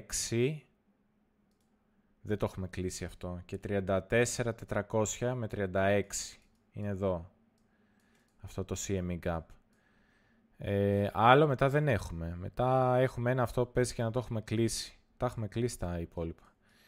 Αυτό είναι το μόνο που έχει μείνει. 34.300 με 36 από πάνω μας. Ε, από κάτω, αυτό που λέει ο Γιάννης, στα 20... Αυτό νομίζω το έχουμε κλείσει. 19 με 21. Ε, δεν ξέρω, δεν μου δείχνει άλλο αυτό σε indicator. Μπορεί να υπάρχει και να μην το βλέπω εγώ. Ε, Πες το CME BTC chart είναι clean. Ναι, απλά μπορεί να κάνει 5 ώρες να φορτώσει και λίγο φοβάμαι τώρα. Μην ε, κάνει πολύ κοιλιά το, το live λόγω κάτι συμβαίνει. Πες να είναι αυτό που σας είπα γιατί δεν είχα ίντερνετ πάνω από καμιά δέκα μέρες, μπορεί και παραπάνω. Και ε, παίζει ας πούμε τώρα να προσπαθούν όλα τα πράγματα μαζί να κάνουν update και να ε, χρειάζεται το χρόνο του. Anyway, ε, τώρα το, το επόμενο πιο σημαντικό. Ε, πώς θα καταλάβουμε εμείς αν άμεσα πάμε για τη διόρθωση έστω στα 29, 29, 100, 29, 300, πώς θα το καταλάβουμε. Ε, θα πάμε σε πολύ βασικά πράγματα. Θα σκεφτούμε το εξής. Πρώτα απ' όλα δομικά πάντα, έτσι. Πού σταμάτησε το pump,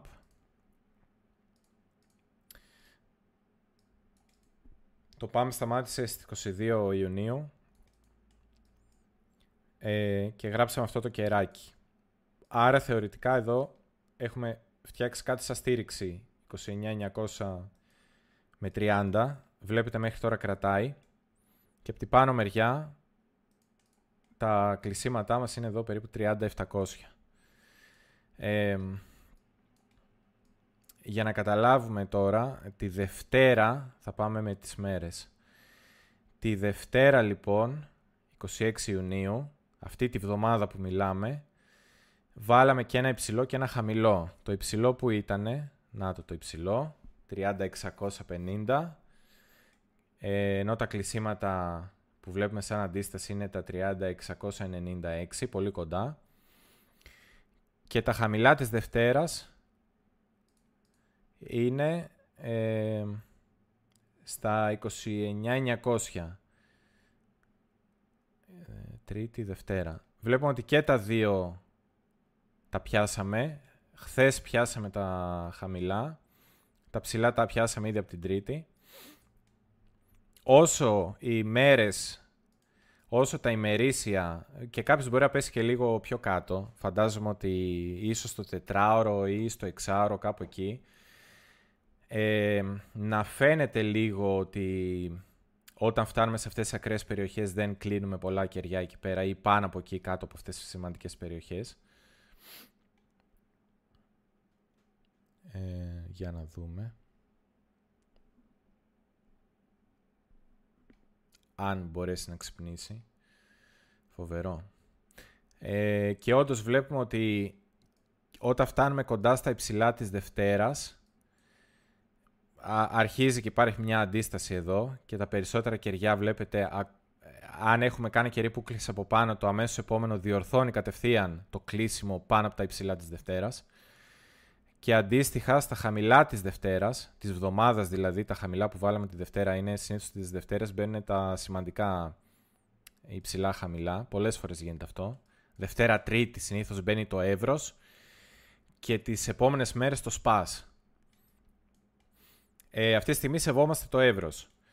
Όσο λοιπόν δεν κλείνουμε ημερήσιο, αλλά εδώ φαίνεται ακόμα και στο τετράωρο, δεν κλείνουμε σημαντικά κεριά πάνω από τα υψηλά ε, της Δευτέρας.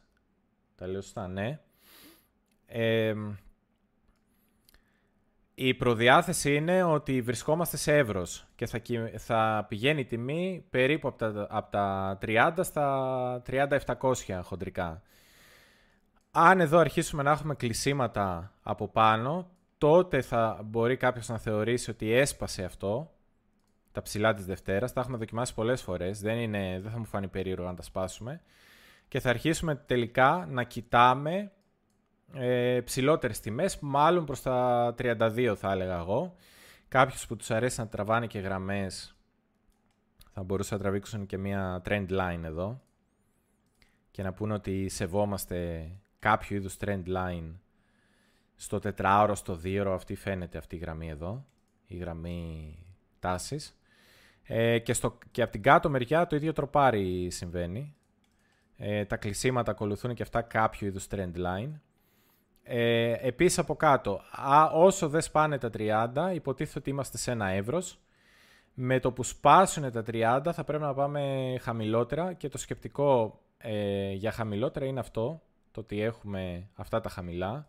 Σεβόμαστε τα χαμηλά στα 30 αυτή τη στιγμή και από εκεί προήρθε η ε, ε, παρότρινση της προηγούμενης εβδομάδας για κάποια short-term τοποθέτηση ε, μέσα από την προηγούμενη εβδομάδα μέχρι αυτήν στα 29.800 και όντως έπαιξε το, το, ε, το trade.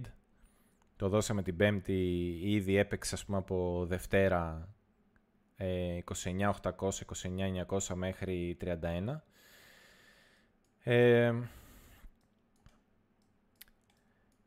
και ισχύει το ίδιο σκεπτικό, δεν θες να ε, χάσεις αυτές τις περιοχές. Δηλαδή, εδώ βλέπετε ότι πάλι ουσιαστικά πρέπει να κλέψεις λίγο τη ρευστότητα από τα 29.400.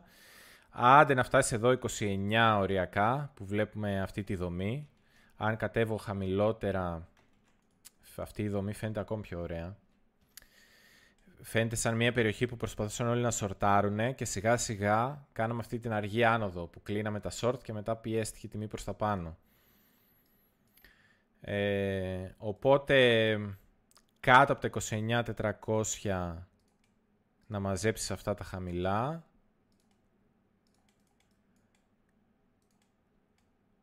Και περίπου σε αυτή την περιοχή που είναι το... Πώς το λένε, η αναποτελεσματικότητα, έχεις και ένα RS flip από πάνω, μια αντιστροφή στήριξης αντίστασης που είναι εδώ κοντά στα 29. Εδώ για μένα αυτή η περιοχή είναι, αν είμαστε bullish και να πάμε πιο ψηλά, αυτή είναι η περιοχή διόρθωσης. Αυτή η περιοχή μπορεί να μην έρθει ποτέ, γιατί η πρώτη περιοχή έχει, έχει κρατήσει. Είμαστε στο εύρος, γι' αυτό είχα δώσει και εγώ τα 29.800. Είμαστε στο εύρος, το σεβόμαστε. Αν το σπάσουμε από την πάνω μεριά, ε, συνεχίζουμε. δεν θα πάρουμε ποτέ αυτή τη διόρθωση. Είναι, απλά σας λέω ποια είναι, ε, την αναφέρω και την ξαναφέρω από την περιοχή, περισσότερο για να καταλάβετε ότι αν φύγουμε κάτω από εδώ, δεν είναι τόσο μπουλή στα πράγματα όσο μπορεί κάποιος να πιστέψει, επειδή θα δει ότι είναι φτηνό πλέον το BTC και θα πει ότι «Α, τώρα μπορώ να το αγοράσω». Μετά θα πηγαίναμε για μεγαλύτερες εκπτώσεις, κατά με.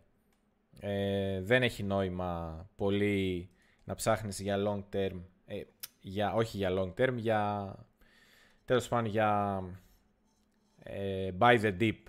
Μετά κάνεις sell the rip και ψάχνεις κάτι άλλο. Α, κάτω από τα 29.200 ψάχνεις για κάτι άλλο μετά. Ε, αυτά κυρίως έτσι κάπως εξηγείται. Ε, τι να κάνω εγώ τώρα, να προσπαθήσω να κάνω άλλη μια δοκιμή. Πώς αλλιώς μπορώ να βρω το, το link. Ε,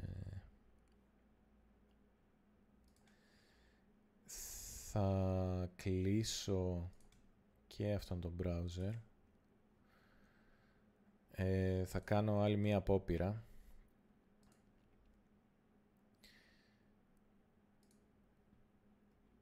Ε,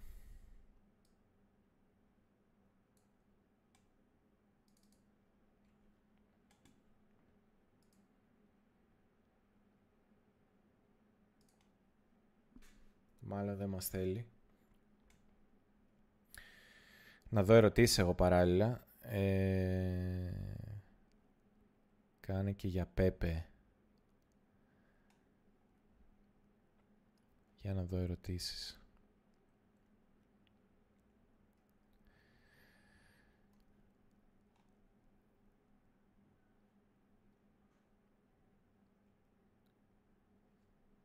Ε, μια ερώτηση αγορά είναι αριθμίστη ποιος ελέγχει το back.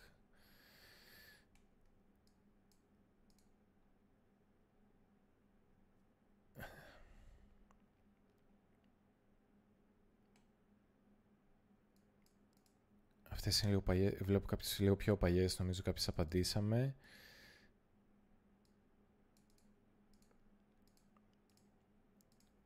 Ε, κινδυνεύεις λέει το ίδιο αν αντί για κρύπτο έχεις την Binance USDT ή fiat νόμισμα. Αν είτε έχεις, τι να έχεις, ε, αντί για να έχεις κρύπτο στην Binance ή USDT στην Binance είναι το ίδιο πράγμα, αν γίνει κάτι στην Binance. Ε, ή fiat να έχεις πάλι, δεν μπορείς να κάνεις ανάληψη. Θα σου πούνε ότι έγινε με την FTX, ότι παγώνει τις αναλήψεις. Ε, USDT μπορείς να έχεις και εκτός, ε, να τα έχεις σε Ledger. Και τα δύο έχουν κάποιο είδους ρίσκο. Το έχουμε πει αρκετές φορές ότι το καλύτερο είναι να τα σκορπίζεις λίγο. Να μην, είσαι, να μην τα έχεις όλα τα κουκιά στο ίδιο σακούλι. Γιατί αν τρυπήσεις αυτό το σακούλι θα τα χάσεις όλα μαζί. Ε,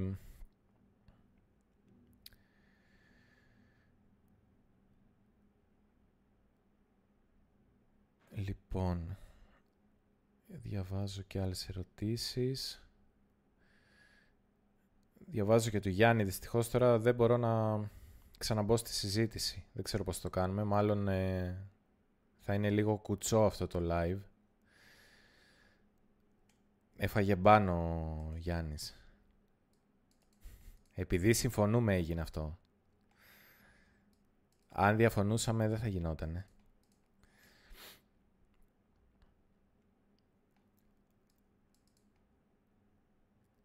Ε, ο Jason Away λέει: Εγώ ήμουν μεγάλος holder στο BNB στο παρελθόν, διότι όταν βγήκε η κάρτα έκανες έξοδο χωρίς daily limit, χωρίς ημερήσιο όριο και, ε, KYC. Τώρα μου στέλνουν offers για 10% στο πρώτο χιλιάρικο. OK. Okay. 10% τι cashback.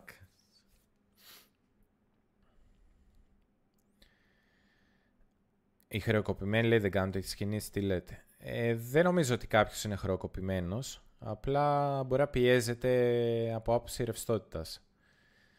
Ε, Επίσης, ε, ο καλύτερος τρόπος να δείξεις ότι δεν είσαι χρεοκοπημένος είναι να λειτουργήσεις κανονικά σαν να μην συμβαίνει τίποτα.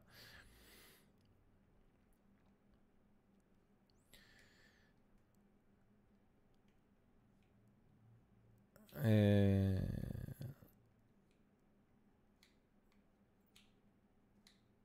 Για να δω κανένα άλλο σχόλιο.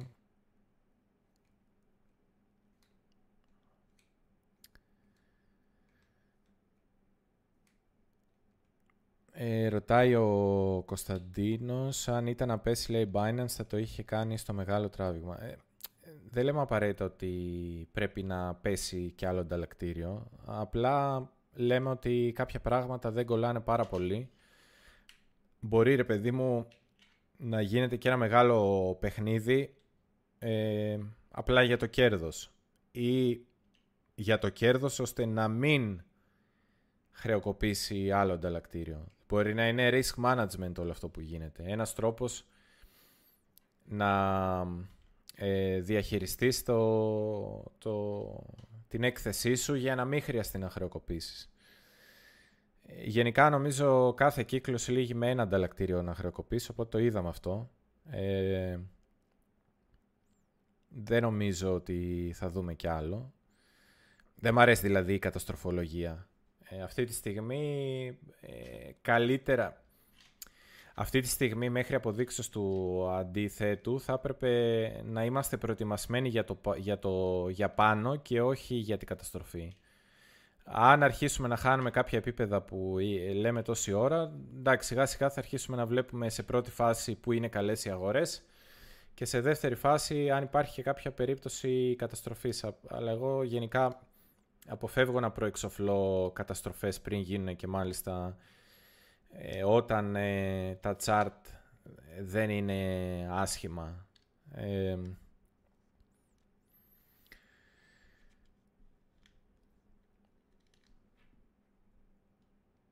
για τα CME Gap είπαμε.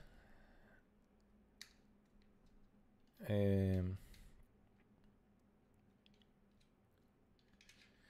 Ναι, υπάρχουν και τα κλασικά τρόλ ε, λογικά ή πάνω ή κάτω, παρότι εμείς λέμε αναλυτικά κάθε επίπεδο και τι πρέπει να συμβεί για να κρατήσει, να χαθεί αυτό το επίπεδο κτλ. Αλλά δεν πειράζει, πάνω ή κάτω, όλα καλά. Ε, δεν αλλάζει αυτό, νομίζω πάντα θα υπάρχει αυτό το... Α, κατάλαβα, πάνω ή κάτω. Και, και έχω μια εντύπωση ότι αυτοί είναι κυρίως holders που είναι underwater ε, ή που, που δεν αγόρασαν ποτέ και ε, έχουν νεύρα. Ε,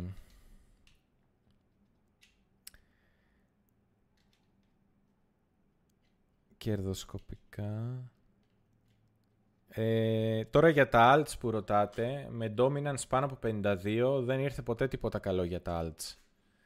Το dominance είναι πάρα πολύ ψηλά ε, αυτή τη στιγμή. Είπα και την προηγούμενη εβδομάδα, το ξαναπώ και τώρα, το Discord δεν μας θέλει. Ε, να κάνω reset αυτή τη στιγμή δεν γίνεται, θα χαθεί το live.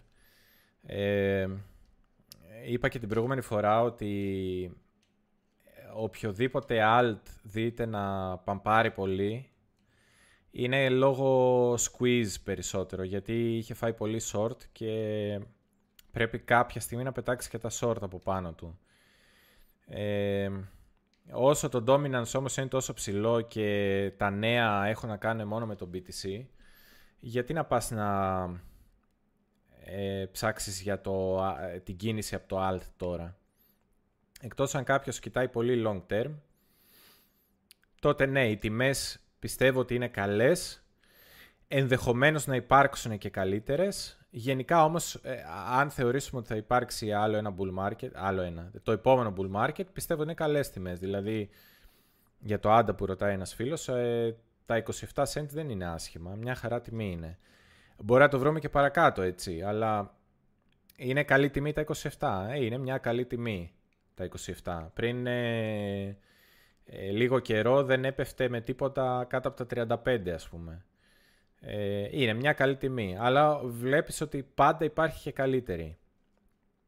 Αν κάποιος όμως ε, κοιτάει και δεν θέλει να ασχοληθεί πολύ και κοιτάει long term να κάνει κάποιες τοποθετήσεις, μπορεί να κάνει, ε, ε πώς το λένε, time-based τοποθετήσεις. Δηλαδή, να πει, ξέρεις τι, να το πούμε και αυτό, γενικότερα εγώ πιστεύω ότι τώρα είμαστε, κλείσαμε το δεύτερο quarter του χρόνου, το δεύτερο τρίμηνο.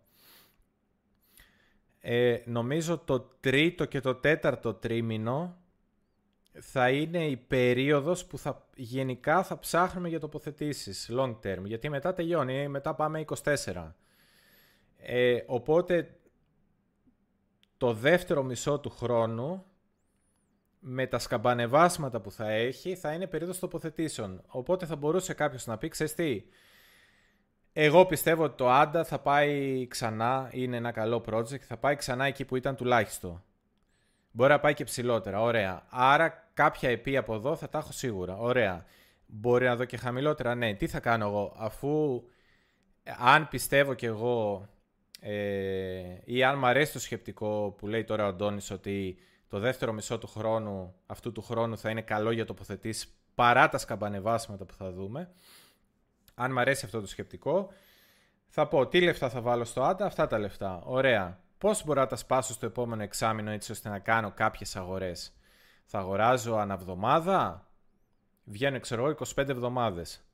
Θα αγοράσω 25 φορές σε οποιαδήποτε τιμή και θα βγάλω αμέσως όρο; Έτσι ώστε να μην αγχώνομαι ότι ε, αν ανέβει εγώ δεν αγόρασα τίποτα και αν πέσει ότι αγόρασα μόνο ψηλά ή δεν είχα λεφτά να αγοράσω και χαμηλά. Ε, μπορείς το κάνεις και έτσι. Και από την εμπειρία μου ε, στα, όταν ήμασταν στα 15 και στα 16 χιλιάρικα, ε, είχα μιλήσει, είχα κάνει μια συζήτηση με ένα φίλο εκείνες, ε, εκείνες τις μέρες που ήμασταν εκεί χαμηλά ε, Νοέμβριος νομίζω ήταν. Τέλειο Οκτωβρίου, αρχές Νοεμβρίου.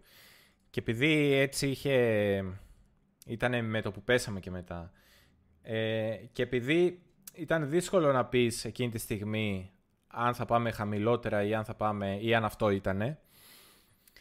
Ε, είπα κάτι το οποίο δεν το τήρησα. Του είχα πει μήπως για τις επόμενες 100 μέρες ε, ε, όχι, κάπως... Ε, μήπως για τις επόμενες... Κάπως ήταν το πλάνο, ρε παιδί μου, να αγοράζω 30 μέρες μέχρι τέλος του χρόνου.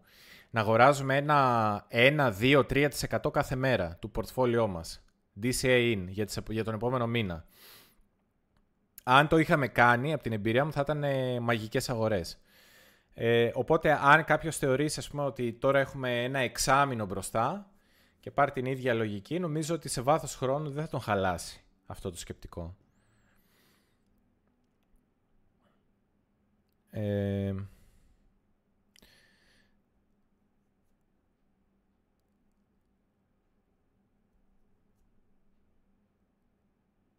Λέει, τελικά έχουμε μάθει τι χρονικά περιθώρια έχει ΣΕΚ να απαντήσει στις αιτήσει. 13 8 στις πρώτες, λέει ο ARMD. Ε...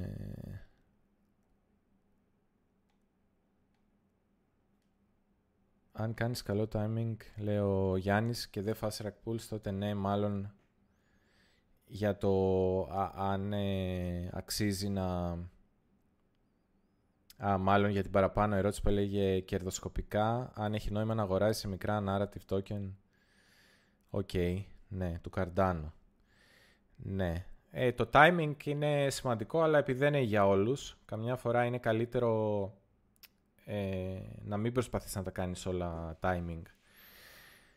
Και αυτό έχει δείξει και ιστορία, έτσι. Δηλαδή, εγώ γενικά θεωρώ ότι ε, όποτε, όποτε έκανα timing σε μεγάλα time frame, ε, ημέρα εβδομάδα ε, ε, είχα πολύ καλύτερες αποδόσεις από το απλά να έκανα hodl.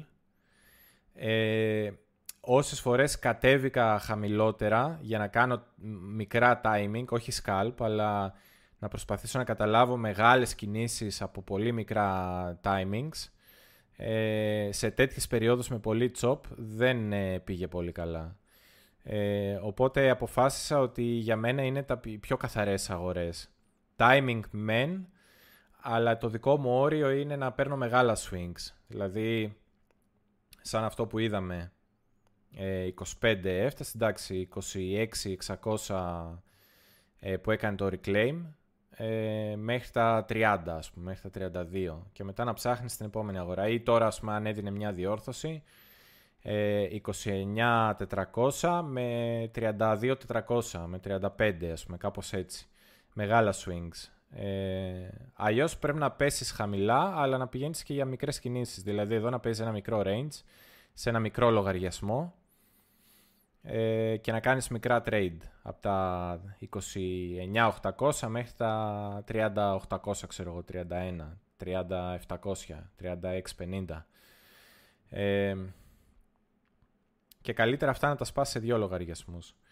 Για τους περισσότερους θα έλεγα ε, μία λύση ε, που να, έχει, να, να είναι πιο κοντά σε αυτό που λέγεται positional trading, δηλαδή να χτίζεις θέσεις ε, για μεγάλο χρονικό διάστημα. Να μην είναι απλά buy and hold. Να είναι... Ε, να λες ας πούμε ότι ωραία, τώρα φαίνεται ότι τελείωσε το bull market και αρχίζω εγώ σταδιακά και πουλάω. Και κάποια στιγμή μόλις καταλάβω ότι όντως αυτό ήταν, ε, δίνω και τα ρέστα και περιμένω μετά χαμηλές τιμές και αρχίζω και αγοράζω. Και ειδικά όσοι έχουν ένα μεγάλο size, όποιος έχει ε, μεγάλο όγκο χρημάτων, να το πω έτσι, μεγάλο χαρτοφυλάκιο, ε, δεν χρειάζεται να πιάσει όλες τις κινήσεις ε, από το πίκο bottom, από το απόλυτο bottom μέχρι το απόλυτο top. Μπορεί να πουλάει περίπου κάπου κοντά σε ένα top και να αγοράζει κάπου περίπου κοντά σε ένα bottom και να είναι πάρα πολύ ok ε, κάποιος πούμε, με πολλά χρήματα που δεν τον ενδιαφέρει να κάνει 10 EP ε, αν πούλησε στα 60 και άρχισε σταδιακά να αγοράζει ε, κάτω από τα 25 εντάξει ήταν καλές αγορές τώρα δεν ήταν σε βάθος χρόνου έτσι πήρε ένα μεγάλο ε, κέρδος και από το bear market σε, σε BTC, οπότε δεν χρειάζεται μετά να τα πειράζει και πάρα πολύ.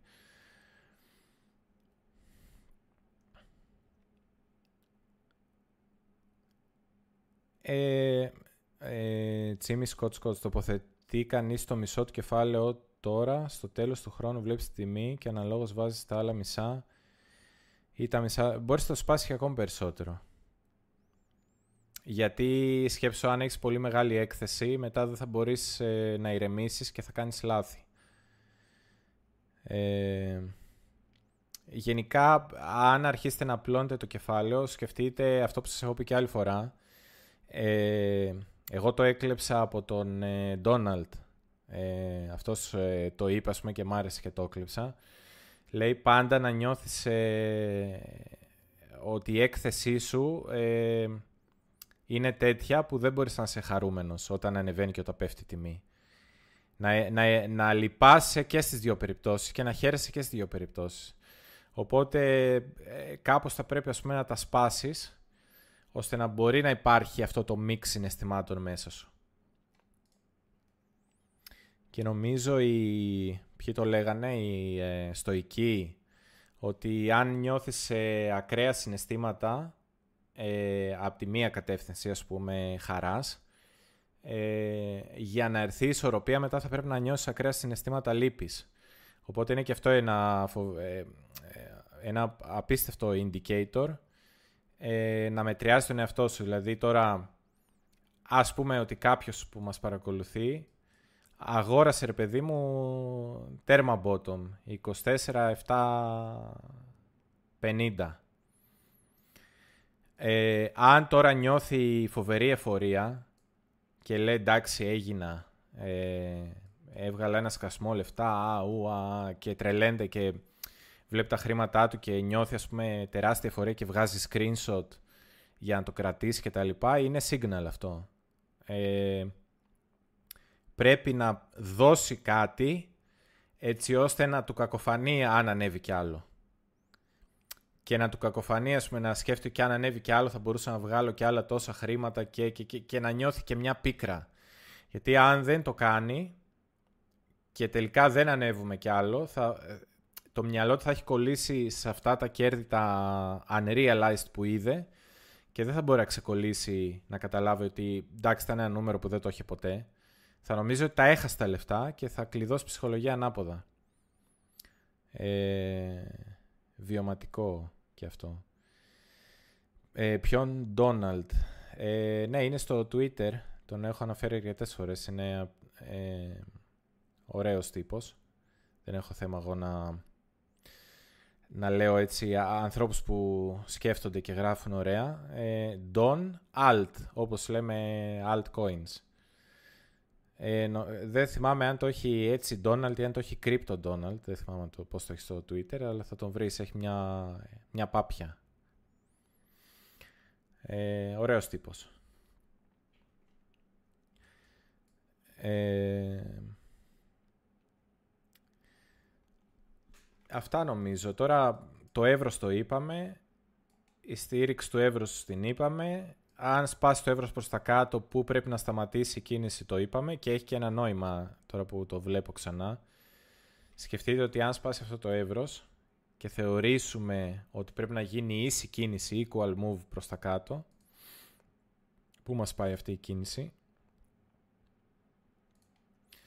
Χοντρικά, αυτή η κίνηση μας πάει, το μέσο είναι στα προηγούμενα χαμηλά 29.400 και το κάτω μέρος είναι κοντά στα 29. Άρα και η ίση κίνηση εκεί πρέπει να σταματήσει. Αν συνεχίσει προς τα κάτω είναι... χαλάει αρκετά η δομή, σπάει το momentum. Η ίση κίνηση είναι το acceptable, αυτό που μπορούμε να δεχτούμε σαν διόρθωση. Με βάση το ότι θα σπάσει αυτό το πάνω εύρος. Και από την πάνω μεριά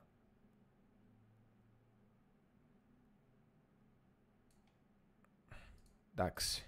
Το equal από πάνω είναι 31,5 να φάμε τα προηγούμενα highs. Ε, OK. Okay. Από πάνω αν έσπαγε εγώ θα περίμενα να πω την αλήθεια κάτι τέτοιο. Να φάμε αυτά τα highs και αν μας κρατήσουν εδώ τα 31 30.831 να πάμε μετά για τα 32.400 που είπαμε ότι είναι σημαντικά.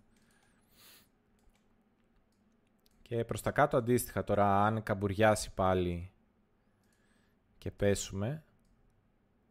Εδώ είναι το σημαντικό σημείο, 29.800. Ε, μετά οι αγορές είναι εδώ μέσα. Για να διατηρηθεί το momentum. Ε, θεωρώντας ότι τελικά είναι η κατάλληλη η περίοδος και ευκαιρία να δούμε πάνω από 32. Δηλαδή, αν κάποιος ε, πιστεύει ε, εγώ, εγώ για παράδειγμα το ε, πιστεύω ότι είναι πάρα πάρα πολύ πιθανό να δούμε τώρα τα 32-400. Ε, οπότε με αυτό το σκεπτικό επειδή το πιστεύω θα αγόραζα σε αυτή την περιοχή αν πέφταμε. Ε,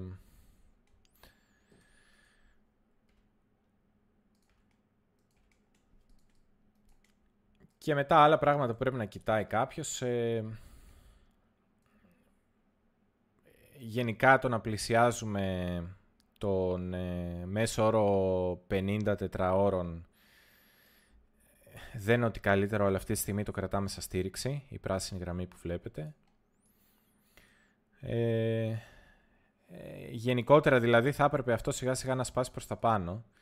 Το ακόμα πιο bullish, αυτό, αυτό που θα ήταν πάρα πολύ bullish και δεν θα δίνει ευκαιρία σε κανέναν, θα ήταν με το που φτάσαμε πάνω από τα τα 29.800 ε, αυτό εδώ το τριγωνάκι να σχηματιστεί και να φύγουμε πιο ψηλά.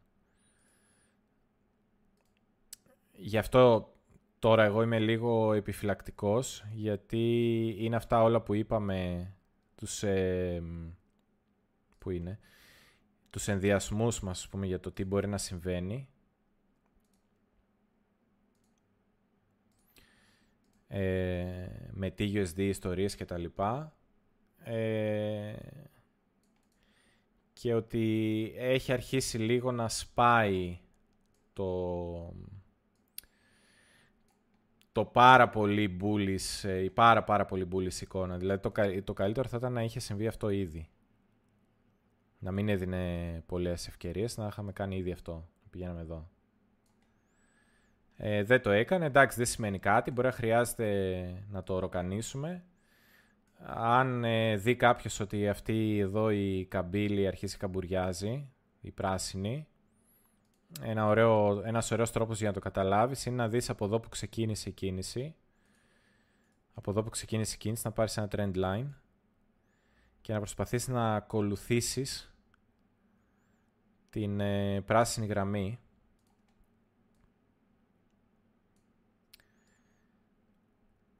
αν αρχίσει τώρα αυτή η πράσινη γραμμή εδώ και καμπουριάζει και σπάσει αυτό το trend ε, και η τιμή, αν καμπουριάζει τι σημαίνει ότι η τιμή δεν θα πάει πολύ ψηλά, θα συνεχίσει πλάγια εδώ.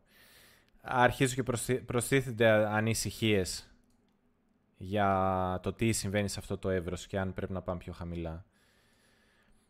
Κάποια στιγμή φαντάζομαι μετά ότι θα, θα μπαίναμε κάτω από το τετράωρο και θα πηγαίναμε εδώ. Και εδώ θα κρινόταν αν θα, θα γίνει μια διόρθωση και θα ξανανεύουμε πάνω από το τετράωρο για να πάμε στα 32 ή 35 ή αν χάναμε αυτή την περιοχή, σας είπα μετά, εδώ έχει μόνο για trading νόημα από εδώ και κάτω. Δηλαδή όλο αυτό, όλη αυτή η περιοχή έχει νόημα μόνο για trading και για πιο long term αγορές ε, είναι αυτές οι περιοχές εδώ.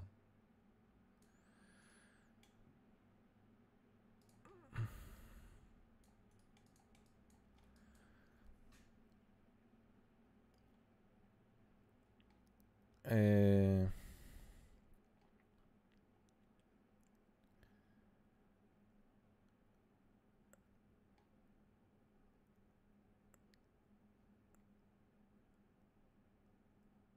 Δεν βλέπω άλλα σχόλια. Ε, το Πέπε ζήτησε κάποιος. Το Πέπε έχει πλάκα γιατί κάνει πράγματα textbook. Εδώ τώρα είμαι στην OKEX. Αυτό είναι το κερί που μπήκε στην OKEX. Και σχημάτισε... Έφτιαξε ας πούμε ένα...